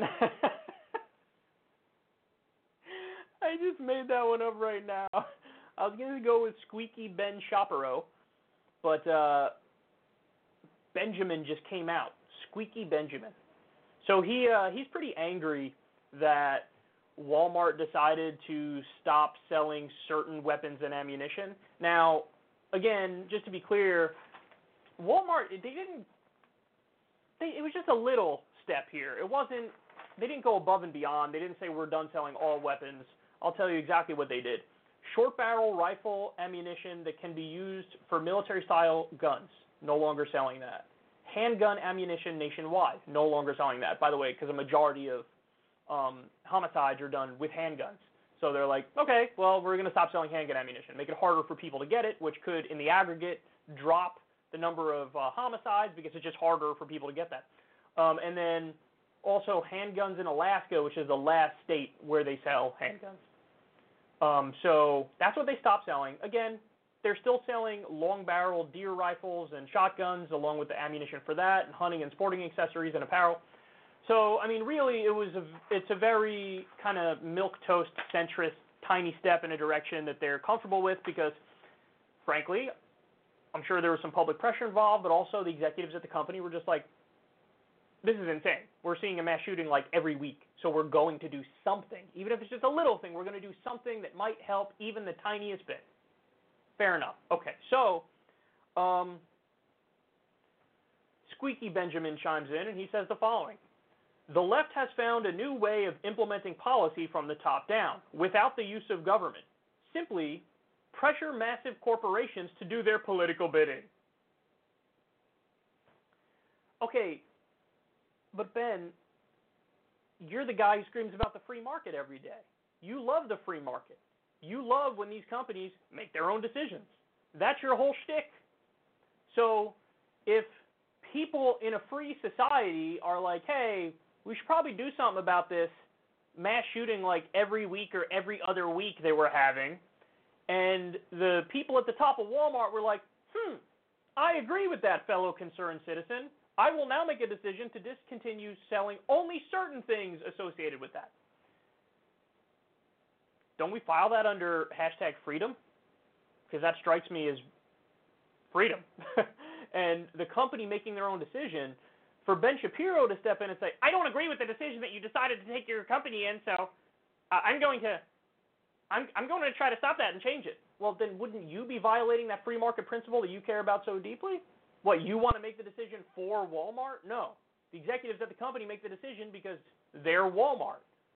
So they get to make their own decisions. That's a free market. Now, that's what you say you believe in, except when you don't believe in it. Now, the other part of this that's absolutely hilarious is um, oh, and also I should draw a quick distinction. It's actually unclear as to whether or not it was the public pressure on Walmart that made them change their mind. That could have played some role. But it also just very clearly could have been they made their own mind up because they were uncomfortable at this point with what was going on in the country, so they wanted to make some changes. So we don't know exactly how much both of those things weighed into it, but either way, this is them doing what they want in a free marketplace, and he's against it. Now, he's also just a massive, massive hypocrite because every time there's any kind of pressure from the left on anything, it's uh, uh, these guys are enemies of freedom, and you know who does boycotts? This is like a petty authoritarian move. I don't know why anybody would do that. Ben Shapiro does them all the time. So his website protested uh, Mozilla after the co-founder's resignation over Prop 8, so I vaguely remember this story. This was back in 2014, and I guess uh, this person, I, I think that had to do with LGBTQ issues, and so the co-founder of Mozilla had like an anti-LGBTQ stance, and then I guess he was like he resigned or something along those lines, and of course Ben was upset because it's like why are you pressuring out the anti-LGBTQ folks? How dare you? So his website decided let's protest Mozilla to basically stand in solidarity with this anti-gay person who now is no longer with them. So that's him doing the exact same thing that he's now like, the left is using this tactic and it's a really bad tactic. Or what does he say? The left has found a new way of implementing policy from the top down without the use of government, simply pressure massive corporations to do their political bidding. This is you pressuring a corporation to do your political bidding. That's what you're doing here. Um, and then he also, this is my favorite, he organized a boycott, helped organize a boycott of Ritz crackers because Ritz crackers advertised on Al Sharpton's show. And in the past, at some point, Al Sharpton had called white people crackers or something. And so they were like, and Ritz was advertising on Al Sharpton's show, so they were like, well, how dare you? We're going to you know, we're going to uh, protest you and boycott you because you're supporting this racist Al Sharpton. So it's just, listen, this is the whole point. The whole point is he will flip his standard like that. He will flip his principles like that. He doesn't think about these things in an objective way. He's just a partisan hack. Now, if he came as advertised, fine. You're a partisan hack, and that's that. But no, you come advertised as like, I'm the cool kid's philosopher and I'm really consistent and I'm really intelligent. And you're just not. I'm sorry. It's kind of embarrassing that it's this easy to to find instances of you doing the exact same thing that you're railing against. It's kind of pathetic. So this is I mean this segment is obviously not geared towards him. I'm not speaking to him here. I'm speaking to all the people who might stumble across this video and be a Ben Shapiro fan and it's just like, okay, but just know who you're supporting. He's kind of a ridiculous person. so just understand that. And um, certainly not the cool kid's philosopher, certainly not consistent. And wouldn't we all be better off if he just kind of was honest and said, Yeah, I'm just a right winger, and I'm going to always make the arguments of the right and work backwards from my conclusion. And I'm not uniquely principled. I'm not uniquely intelligent. I'm not uniquely consistent. I'm anything but that.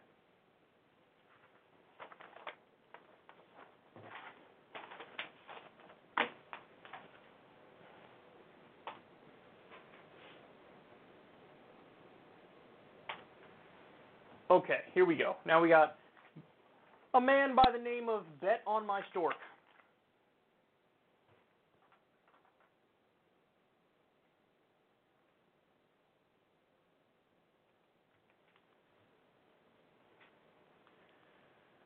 So there's a man in the presidential race by the name of Bet on My Stork, and uh, his campaign is massively, massively flailing. Um, you can see here I wish I forgot who made this. I'm sorry. I want to give credit to him. He did such a good job. I mean, this is just. It almost looks like they. He actually took this picture. like he had the stork next to him, the bird next to him. Um, not us, him. Oh my God, that's so on point for this guy, man. It's just so perfect. So anyway, um, the only time this entire race that Bet on My Stork has gotten positive press was when he cursed there was one time he did it when he was asked a question by the media that was dumb, and he was like, "Come on, come on, seriously? Like you're gonna ask that, Brad? Totally not rad." I don't know why I'm making him the Michael Bennet character right now. He's obviously flaily, flailing arms Beto. That's the you know when you're driving on a random highway in some like very desolate area and you see a, a car dealership in the middle of nowhere. They got the flaily arms thing that just like that's that's uh, bet on my stork. Uncontrollable. Um, but what he and his campaign noticed is, oh my God, when he acts like he's fed up, that's when he gets positive press. When he's like, you know, when he's being his usual, really measured self and uh, awkwardly talking, that's when uh, Beto gets into trouble. Um, so they decided, okay, well, let's just do this as much as humanly possible to try to get more positive press. So now, like every week, there's a moment where Beto curses, and he'll wait like a little, you know, desperate puppy dog. He waits for that pat on the head from the media. He's like, oh yes, good for you. Look at you. You're so edgy. That wasn't at all planned. So this is the most recent one. It was after the Odessa shooting. Look at what he said. Don't know how many people have been killed, the condition of those who have survived. Don't know what the motivation is. Do not yet know the firearms that were used or how they acquired them. But we do know this is up. So then he went on CNN and you know he kind of like explained it because CNN was like, "Whoo, good sir, you cursed on the campaign trail." Edgy. Please weigh in more on this issue. And the whole catalyst of the conversation was that he cursed, not like, "Hey, there was a massive mass shooting and let's do something about it." It was like, "Ooh, you cursed." So let's have that be the hook into the segment. Listen, man, I should I am not the one to criticize people for cursing because I've been doing it like a sailor my entire time I've had a show. But here's the difference, and I think all of you know this. I'm not trying to do it. I'm not doing it as a matter of strategy. I'm doing it because that's how I am and that's how I talk. So, as a general rule, if you're the kind of person who curses like a sailor, then curse like a sailor, whether you're a political candidate or not. Just be yourself. But and if you're not a person who curses, like say Elizabeth Warren, then just embrace that about yourself. There's nothing morally superior or inferior or positive or negative about, you know, the noises you make with your mouth. It just is what it is, and you are who you are. So, in a weird way, I have a lot more respect for somebody like Elizabeth Warren, who's this wonky technocrat, and who, at least I've never seen her curse. But like, it seems like she's comfortable with that. Whereas Beto's like, he's using it as a strategy. It's too thought out. It's too fake. It's too forced. It doesn't suit him. It doesn't fit him. So and so that's the main distinction in my mind. It's not that everybody should not curse or everybody should curse. It's that just be who you are and be yourself. And when it looks like it's too calculated and it's overly thought out, man, does that come across in a gross way. It just feels so gross. Now, if he was cursing and it really did fit him, we wouldn't even be doing this story. We wouldn't. I'd just be like, okay, that's just him being him. It's whatever but we know he's doing it as a matter of strategy. And if you think it's not, you're embarrassingly wrong, because look at this. O'Rourke's campaign selling This is Fucked Up shirts after latest Texas mass shooting. So the new thing is get your moment, and then we're going to put it on shirts for these uh, presidential candidates. It, Kamala did it with the that little girl was me that plan line. Bernie's done it with certain lines. I just don't remember. Uh, oh, I wrote the damn bill the one that he did it with. And now Beto's saying, "Oh, this is fucked up," and uh, right after the shooting.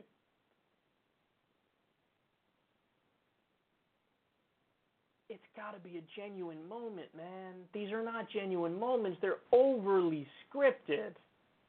They're so. Does anybody out there really think that I wrote the damn bill is something that Bernie planned before the debate? There's no way. You want to know why? Because Tim Ryan went after Bernie, and they didn't know he was going to go after Bernie, and they didn't know the way he was going to go after Bernie, but he did. Tim Ryan went after Bernie. He's like, you don't know that, talking about Medicare for all. Was like, of course I know it. I wrote the damn bill. That was a genuine moment. That was a sincere moment. This Beto O'Rourke thing, he was just waiting to drop more curses, and it was a strategy because that's the only way he gets positive press. It's so embarrassing. It's like a Pavlovian response. He's like a little dog who needs the pat on the head from the media, and he's like looking for that adoration and that support. This candidate is so sad. When he launched, he had all the positive press in the world. He was on the cover of magazines and whatnot, and everybody's acting like, yeah, yeah, yeah, this is the guy, this is the guy. Fast forward, like, honestly, it took like two and a half weeks, and he's in Nowheresville. Why? Because he's too calculated, and he's too fake, and he's got no hope, he's got no prayer, he's not running on any original idea. He just is running on the narcissism of being himself and wanting to get elected. And that comes across and it's super clear. So anyway, as Abby Martin puts it, like monetizing on this on faux dissent is so it's just so gross and it perfectly fits the political era that we're in today like the Donald Trump political era, the reality TV era, and like the weird commercialization of our politics and branding. And it's just when it's not done properly and when it's not done in a sincere and genuine way, it comes across as the grossest thing in the world. And that's what I see when I see this bet on my stork thing. Is that he's just he's desperate and they're trying anything. And so the new thing was like we're going to take a mass shooting and drop a curse word to try to seem edgy, even though he's nowhere near edgy, and then throw it on a T-shirt and like what? Hope that this snowballs and all of a sudden you're leading the race. Come on, man. Have some self-awareness. Do you have no shame? Drop out and run for the Senate. You know it's what you should do, bro. You know it's what you should do. What a joke. So, as I always say when we talk about this, I, for one, will not be betting on this stork.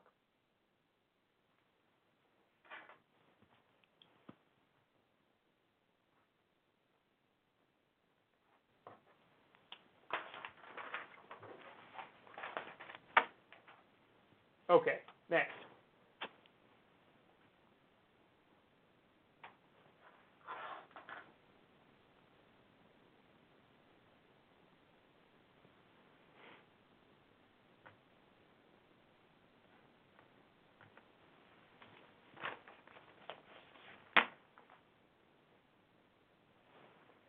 So Bernie weighed in on the DNC screwing him on The View.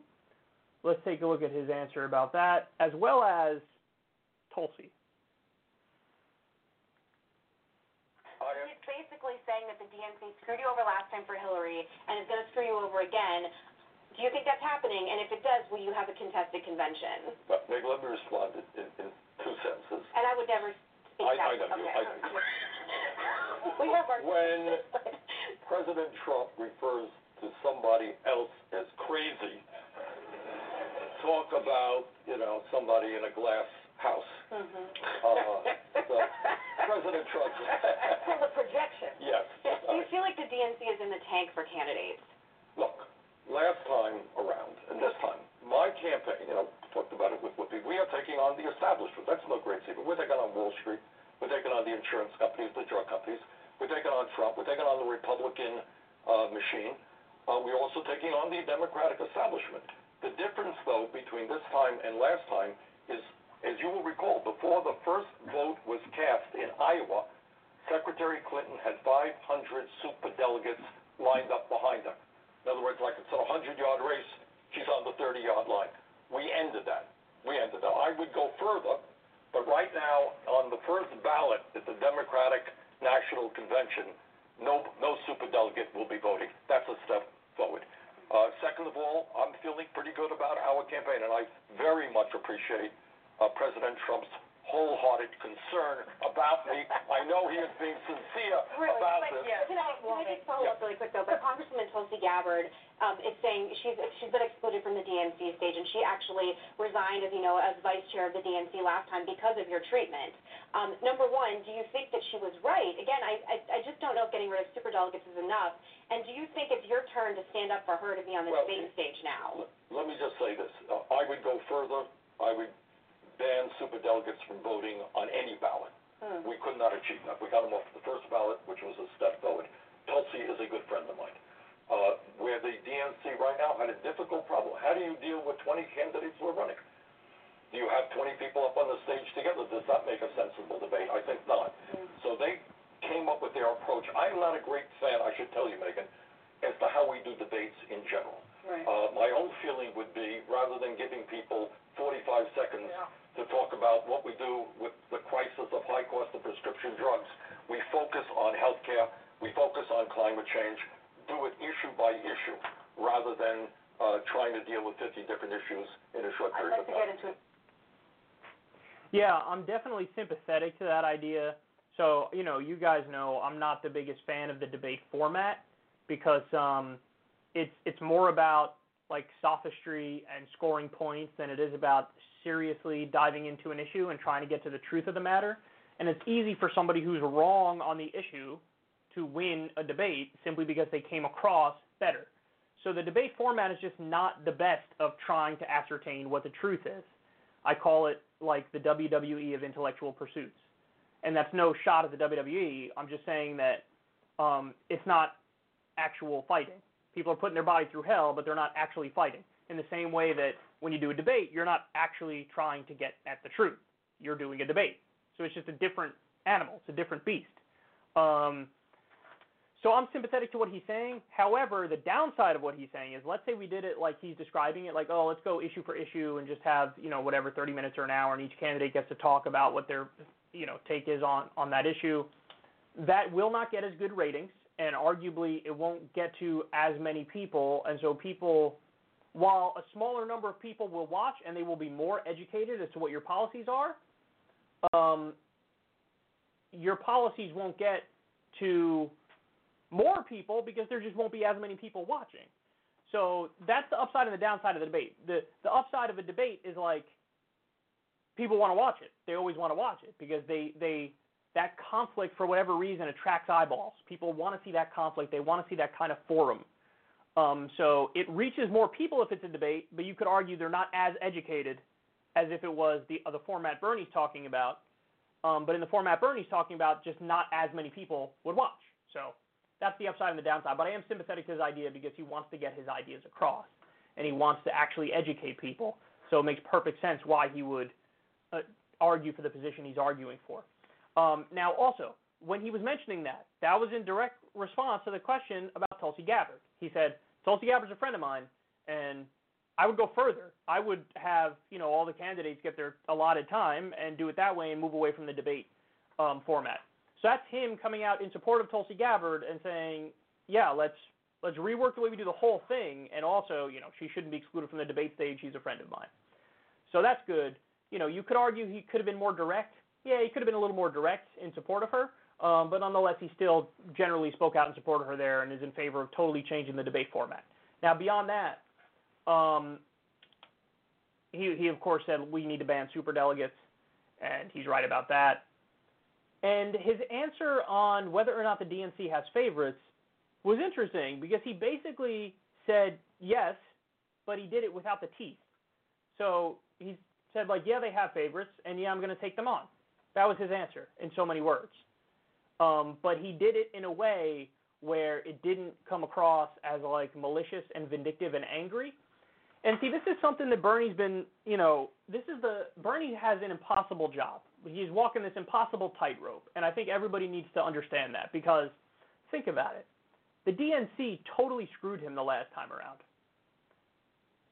A lesser person would have been, you know, would have like taken that personally because it was and would have said fuck this, would have ran as an independent and then when Trump won, Bernie would have been blamed to this day, and everybody who was even on the fences about Bernie would have like been more pissed at Bernie.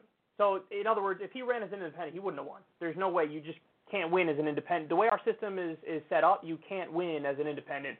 If a Democrat, Republican, Independent for a presidential race, there's no way the Independent can win.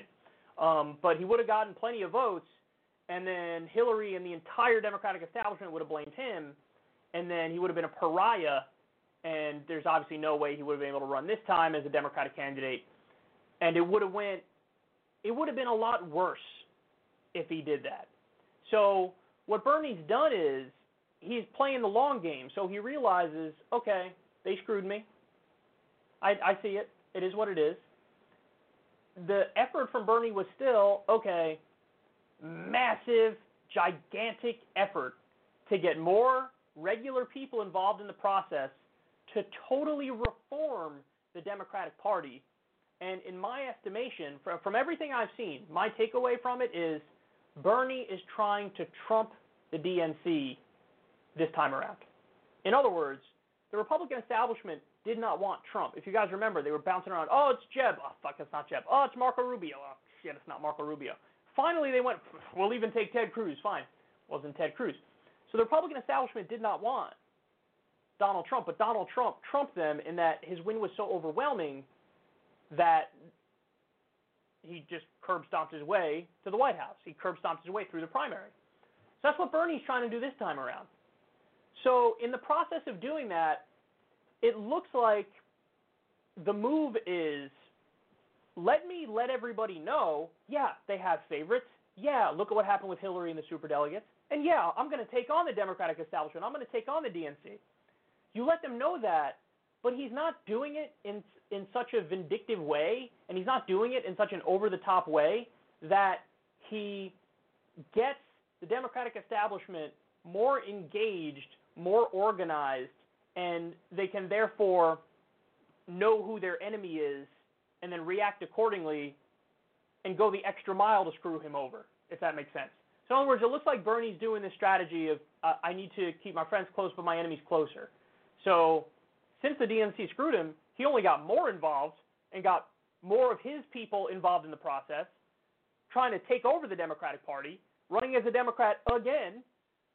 So it seems to me like when it comes to the Machiavellian angle of politics and what the Democratic establishment did and and how they treat Bernie, he's really he's really like playing chess with them.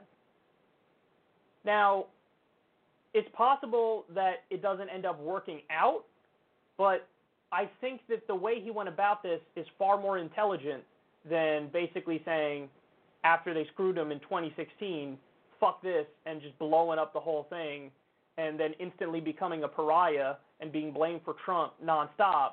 Like he knows what would have happened if he if he went that way, and so he decided I'm going to go this other way. I'm going to be intelligent about this. I'm going to be clever about this. I'm going to be crafty about this. But he's letting everybody know because he just he said it in so many words there. Yeah, they have favorites. Yeah, you know, they screwed me and, and put Hillary in there. And yeah, I'm taking them on.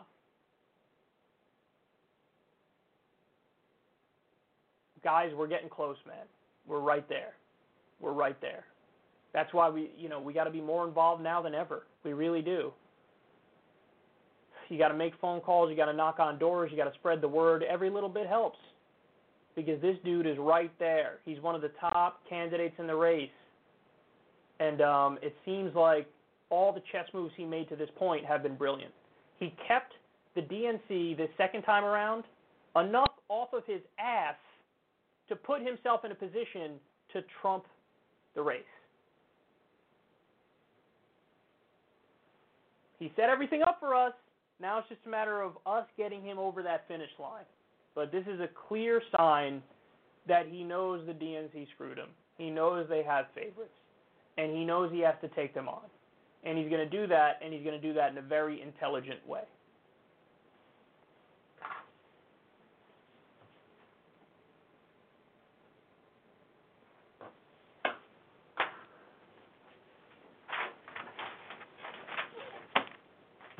Okay. Um, let's take a, a final quick break, and then when we come back, the media is not reporting the story about Afghanistan correctly, and we're going to do that. And then Ro Khanna is is creating jobs in the middle of the country, which is awesome. And then also, I got some big news for you, bitch ass. So stay right there. We'll be right back with all that and much more, you mofos.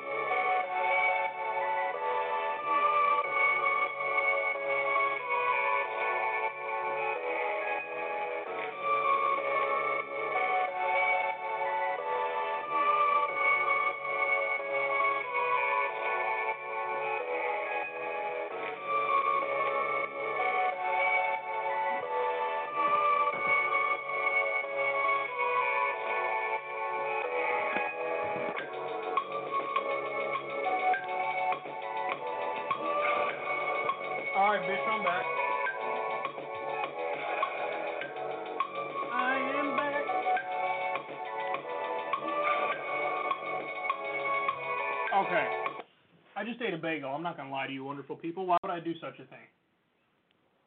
Why would I do such a thing? Goddamn bagel was delicious.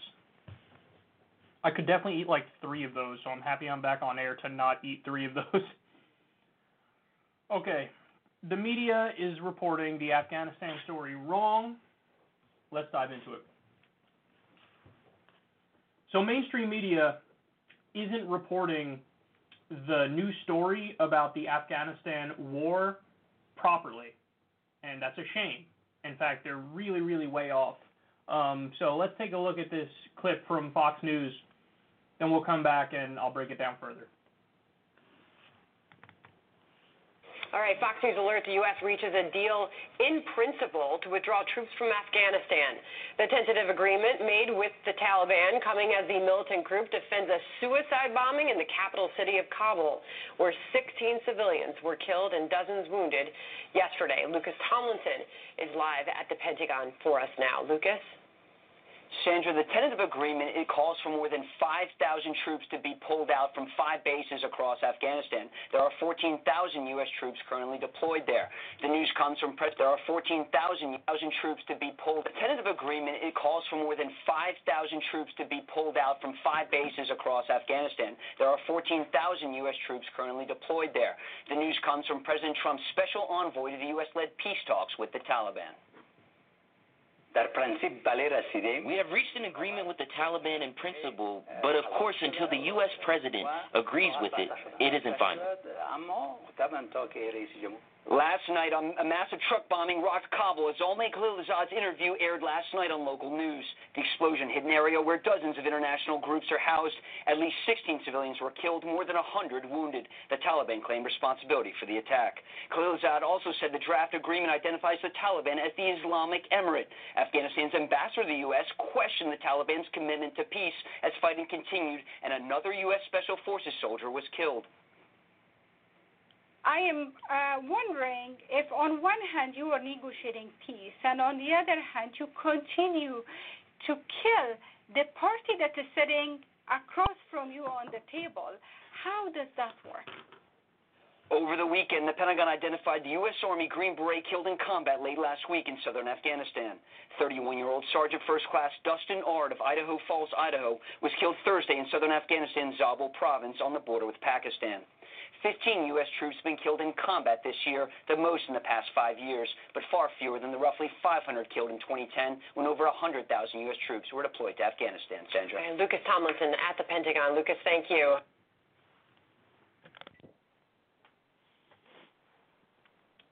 So the way that this is being portrayed in print media and uh, in mainstream media on TV is that it's a withdrawal.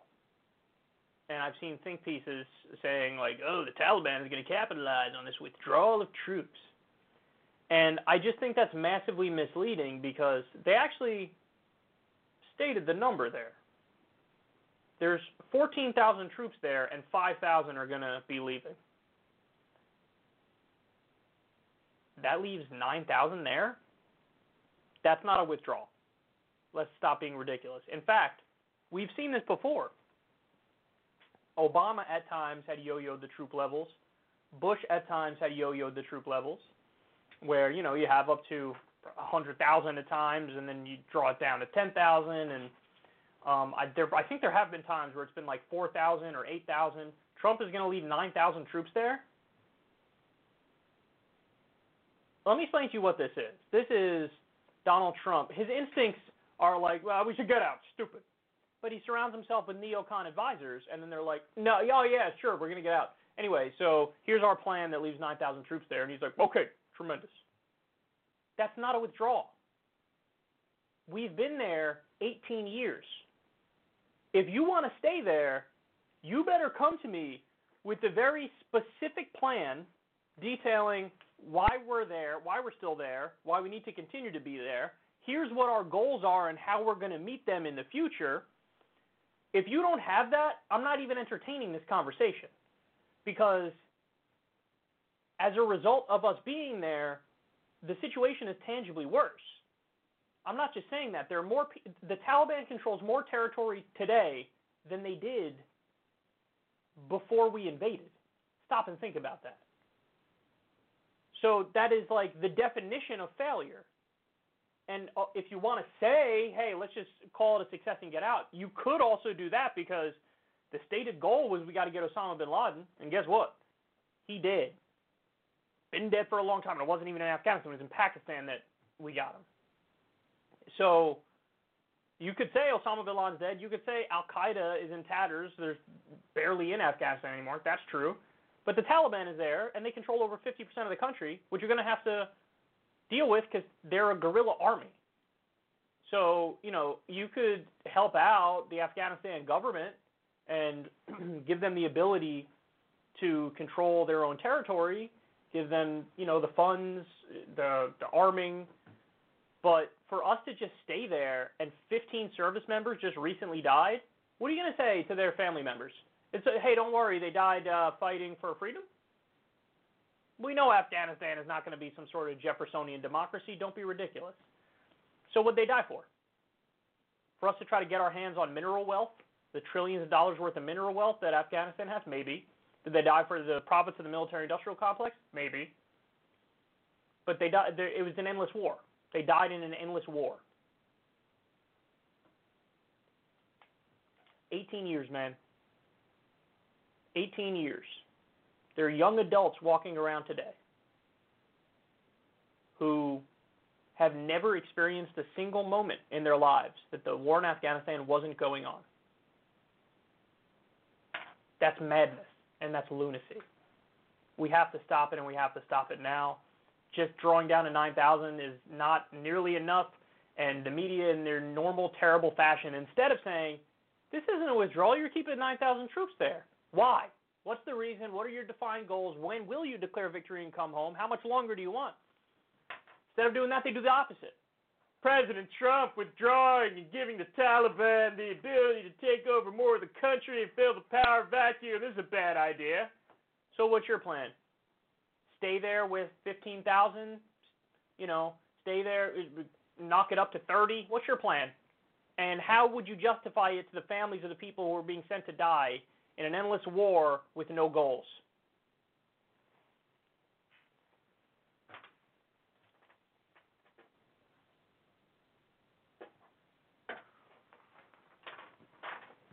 All right, let's go to Ro Khanna. Rosef Khanna. Rosef, that's pretty funny.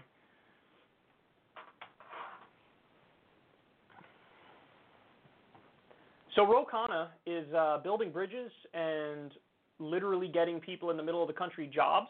Is a pretty cool story. Take a look.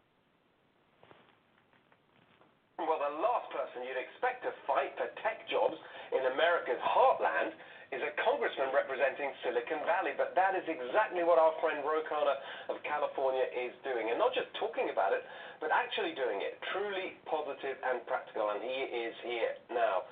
Congressman, uh, tell us what you've been working on. Well, Steve, we're doing a project with Governor Reynolds in Jefferson, Iowa. Uh, we're going to provide dozens of scholarships for kids to get about 18 months of tech training. Uh, it's a partnership with uh, Accenture, with Facebook, with other tech companies. And at the end of this training, they're going to have jobs, jobs paying between sixty to seventy thousand dollars, and they get to stay in the communities they love in uh, Jefferson, Iowa, or other uh, western rural Iowa.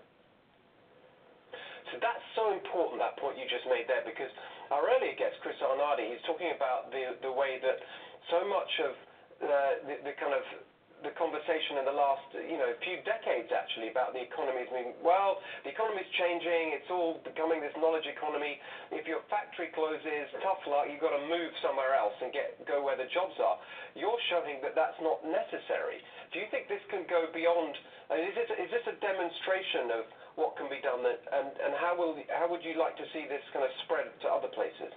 It is. It's I call it a ripple in a pond. There's no reason that we need 200,000 tech jobs outsourced to places like China or Brazil. We could be doing that in the heartland. And the reality is, Steve, that most people don't want to move. They love the community. They're concerned that their churches are dwindling, that their kids are having to leave. What we mm-hmm. need to do is allow them to preserve their way of life and bring these jobs here. And there are cost advantages to have these jobs uh, not just located in the Bay Area. Uh, and the talent is everywhere. So if we are deliberate, we can make this work.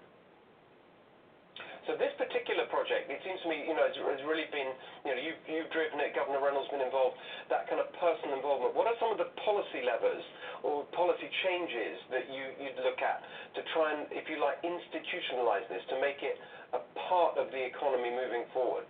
A few things. I think we need high-speed, affordable broadband everywhere. We can do that for $40 billion. That can be a bipartisan initiative. Second, we also have tax incentives to hire workers in these communities. Uh, Quebec has a model uh, similar to that where they actually provide tax incentives to hire folks in a community. Why don't we have that in rural America? Third, uh, why don't we make sure that if you have a federal software contract, uh, at least 10% of your workforce is coming uh, from the rural communities or from communities of color so that uh, even if 90% is coming from Silicon Valley, we're incentivizing companies uh, not to offshore but to hire people in this country. Those are really sensible and practical things. I mean, I just think that um, if we just had that pragmatic approach to these things rather than the more. It feels to me like uh, the last few decades it's been very ideologically driven. You know, like we've, we've got this laissez-faire dogma that has driven a lot of policy, and you're saying, and I think this is what's the interesting alliance, left and right here, saying no, let's focus on the worker and do things that really make a difference. Um, are you are you talking to the administration about any of this?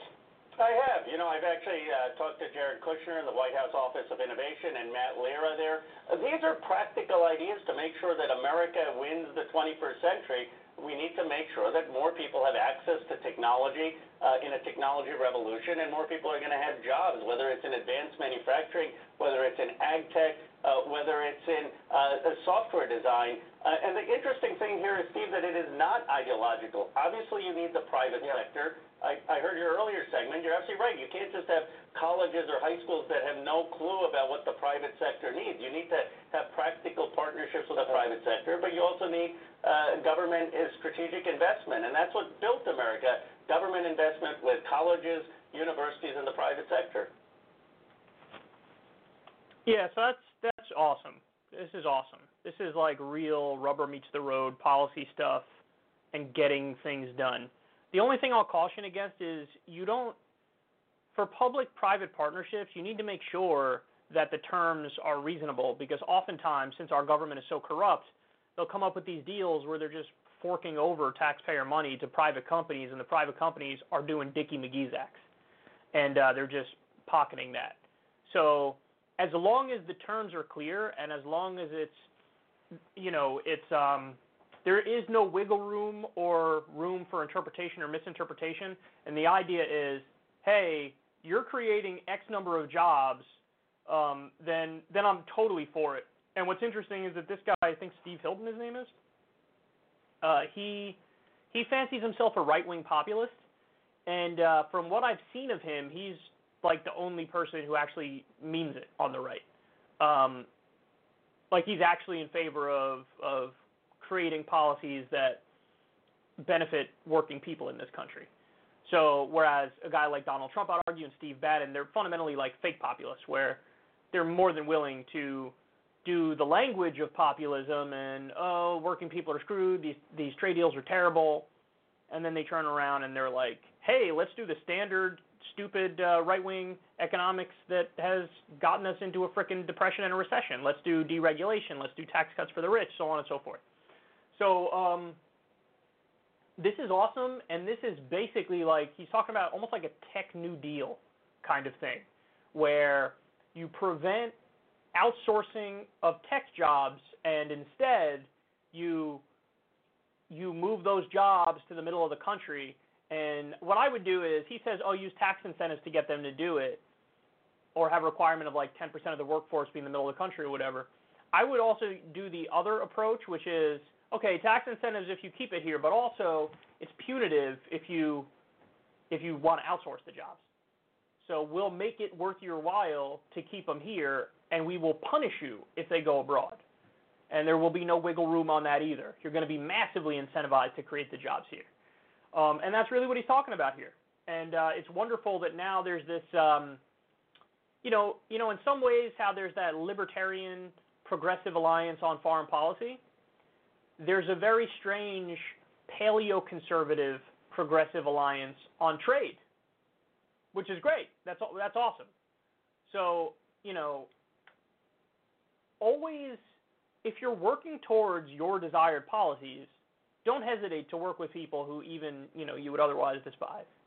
As long as you're not agreeing on their grounds, then there's no reason not to work it out. And so that's what we're seeing here with the paleocons, so-called populist right, working with the left on keeping jobs in America, disincentivizing outsourcing, and uh, trying to make our country, you know, prosper and thrive. So I love this stuff from Ro Khanna, and um, hopefully there's more of this moving forward.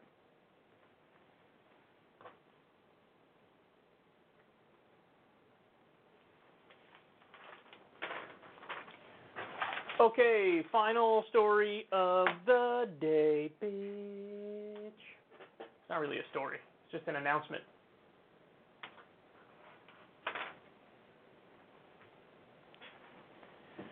Ladies and gentlemen, it is official. Yours truly will be at Politicon this year. Um, so it's happening, it's not in LA this year, it's happening in Nashville, Tennessee October 26th and October 27th. So um, I will be there. Do I know the exact events I will be involved in? No. I will be in at least three events. Um, some of them might be panels, some of them might be discussions. I don't know if they want to go nuts and give me some sort of a speech or something, which would be a good idea for them if they wanted to do that. Um, it would be I would love to deliver a speech about the state of the of the left wing movement in this country. Um, but you know, will there be a debate? Very likely there will be a debate. Although, if there is going to be one, I do not know who my opponent is as of yet. Will all of them dodge me again? Maybe, maybe. Um, you know, we already know we already had a good laugh at what went down with Candace Owens, um, among many others who all of a sudden become Neo from the Matrix and want to dodge like crazy as soon as my name is brought up. Some of them because they don't know me, but others because they have nothing to gain from a debate with me and only things to lose. But nonetheless, I'm sure somebody will step up to the plate, and I'm sure we'll have uh, a great time. So I will be at Politicon, Nashville, Tennessee, October 26th and 27th. Um, my sidekick, Corin, will also be there at last year's Politicon, we had a great uh, time meeting everybody. Hopefully, they could set up, uh, you know, a sort of situation where, you know, I, I could meet everybody, and because last year it was almost like an impromptu line that appeared out of nowhere, and we were like right outside of a room where other people were doing debates and discussions, and along the side, and so it was a little bit scattershot and at the last minute. Hopefully, it'll be a little, little more organized, and maybe they could have some like a side area set up where we can have an official meet thing where I chat with each one of you for maybe a minute or two and and take pictures and whatnot, just like we did last year. Um, but I will be there, so come join me. come join me, and I'll leave the link in the video description box. It'll be the first link in the video description box. The tickets are available at politicon.com, and uh, I'm definitely looking forward to it. And also, I'm hitting you with a two for one. I got two big announcements today. I will also be on the Joe Rogan podcast on October 29th. Um, so, you know, a day or two after Politicon. And um, I'm sure that'll be a lot of fun as well. I'm sure we will talk about the election. I'm sure we'll talk about, you know, all the different candidates Bernie Sanders, Tulsi Gabbard, Andrew Yang, Elizabeth Warren, um, sure, we'll talk about all the really shitty candidates too, like Bet on My Stork, like Amy Klobuchar, and like many others. so anyway, um, I'm looking forward to that as well. Um, and then who knows? Maybe when I'm there, I got to talk to, uh, get in contact with Cenk, and you know maybe he'll have me on that show, The Conversation that he has. So anyway, I'm thinking out loud now, but October 26th and 27th in Nashville, Tennessee. I will be there for Politicon. Looking forward to it. Everybody, you know, grab your tickets now, and I will see you there. All right, we're done, y'all. Love you, baby. I'll talk to everybody soon. Have a good rest of the day. Peace out.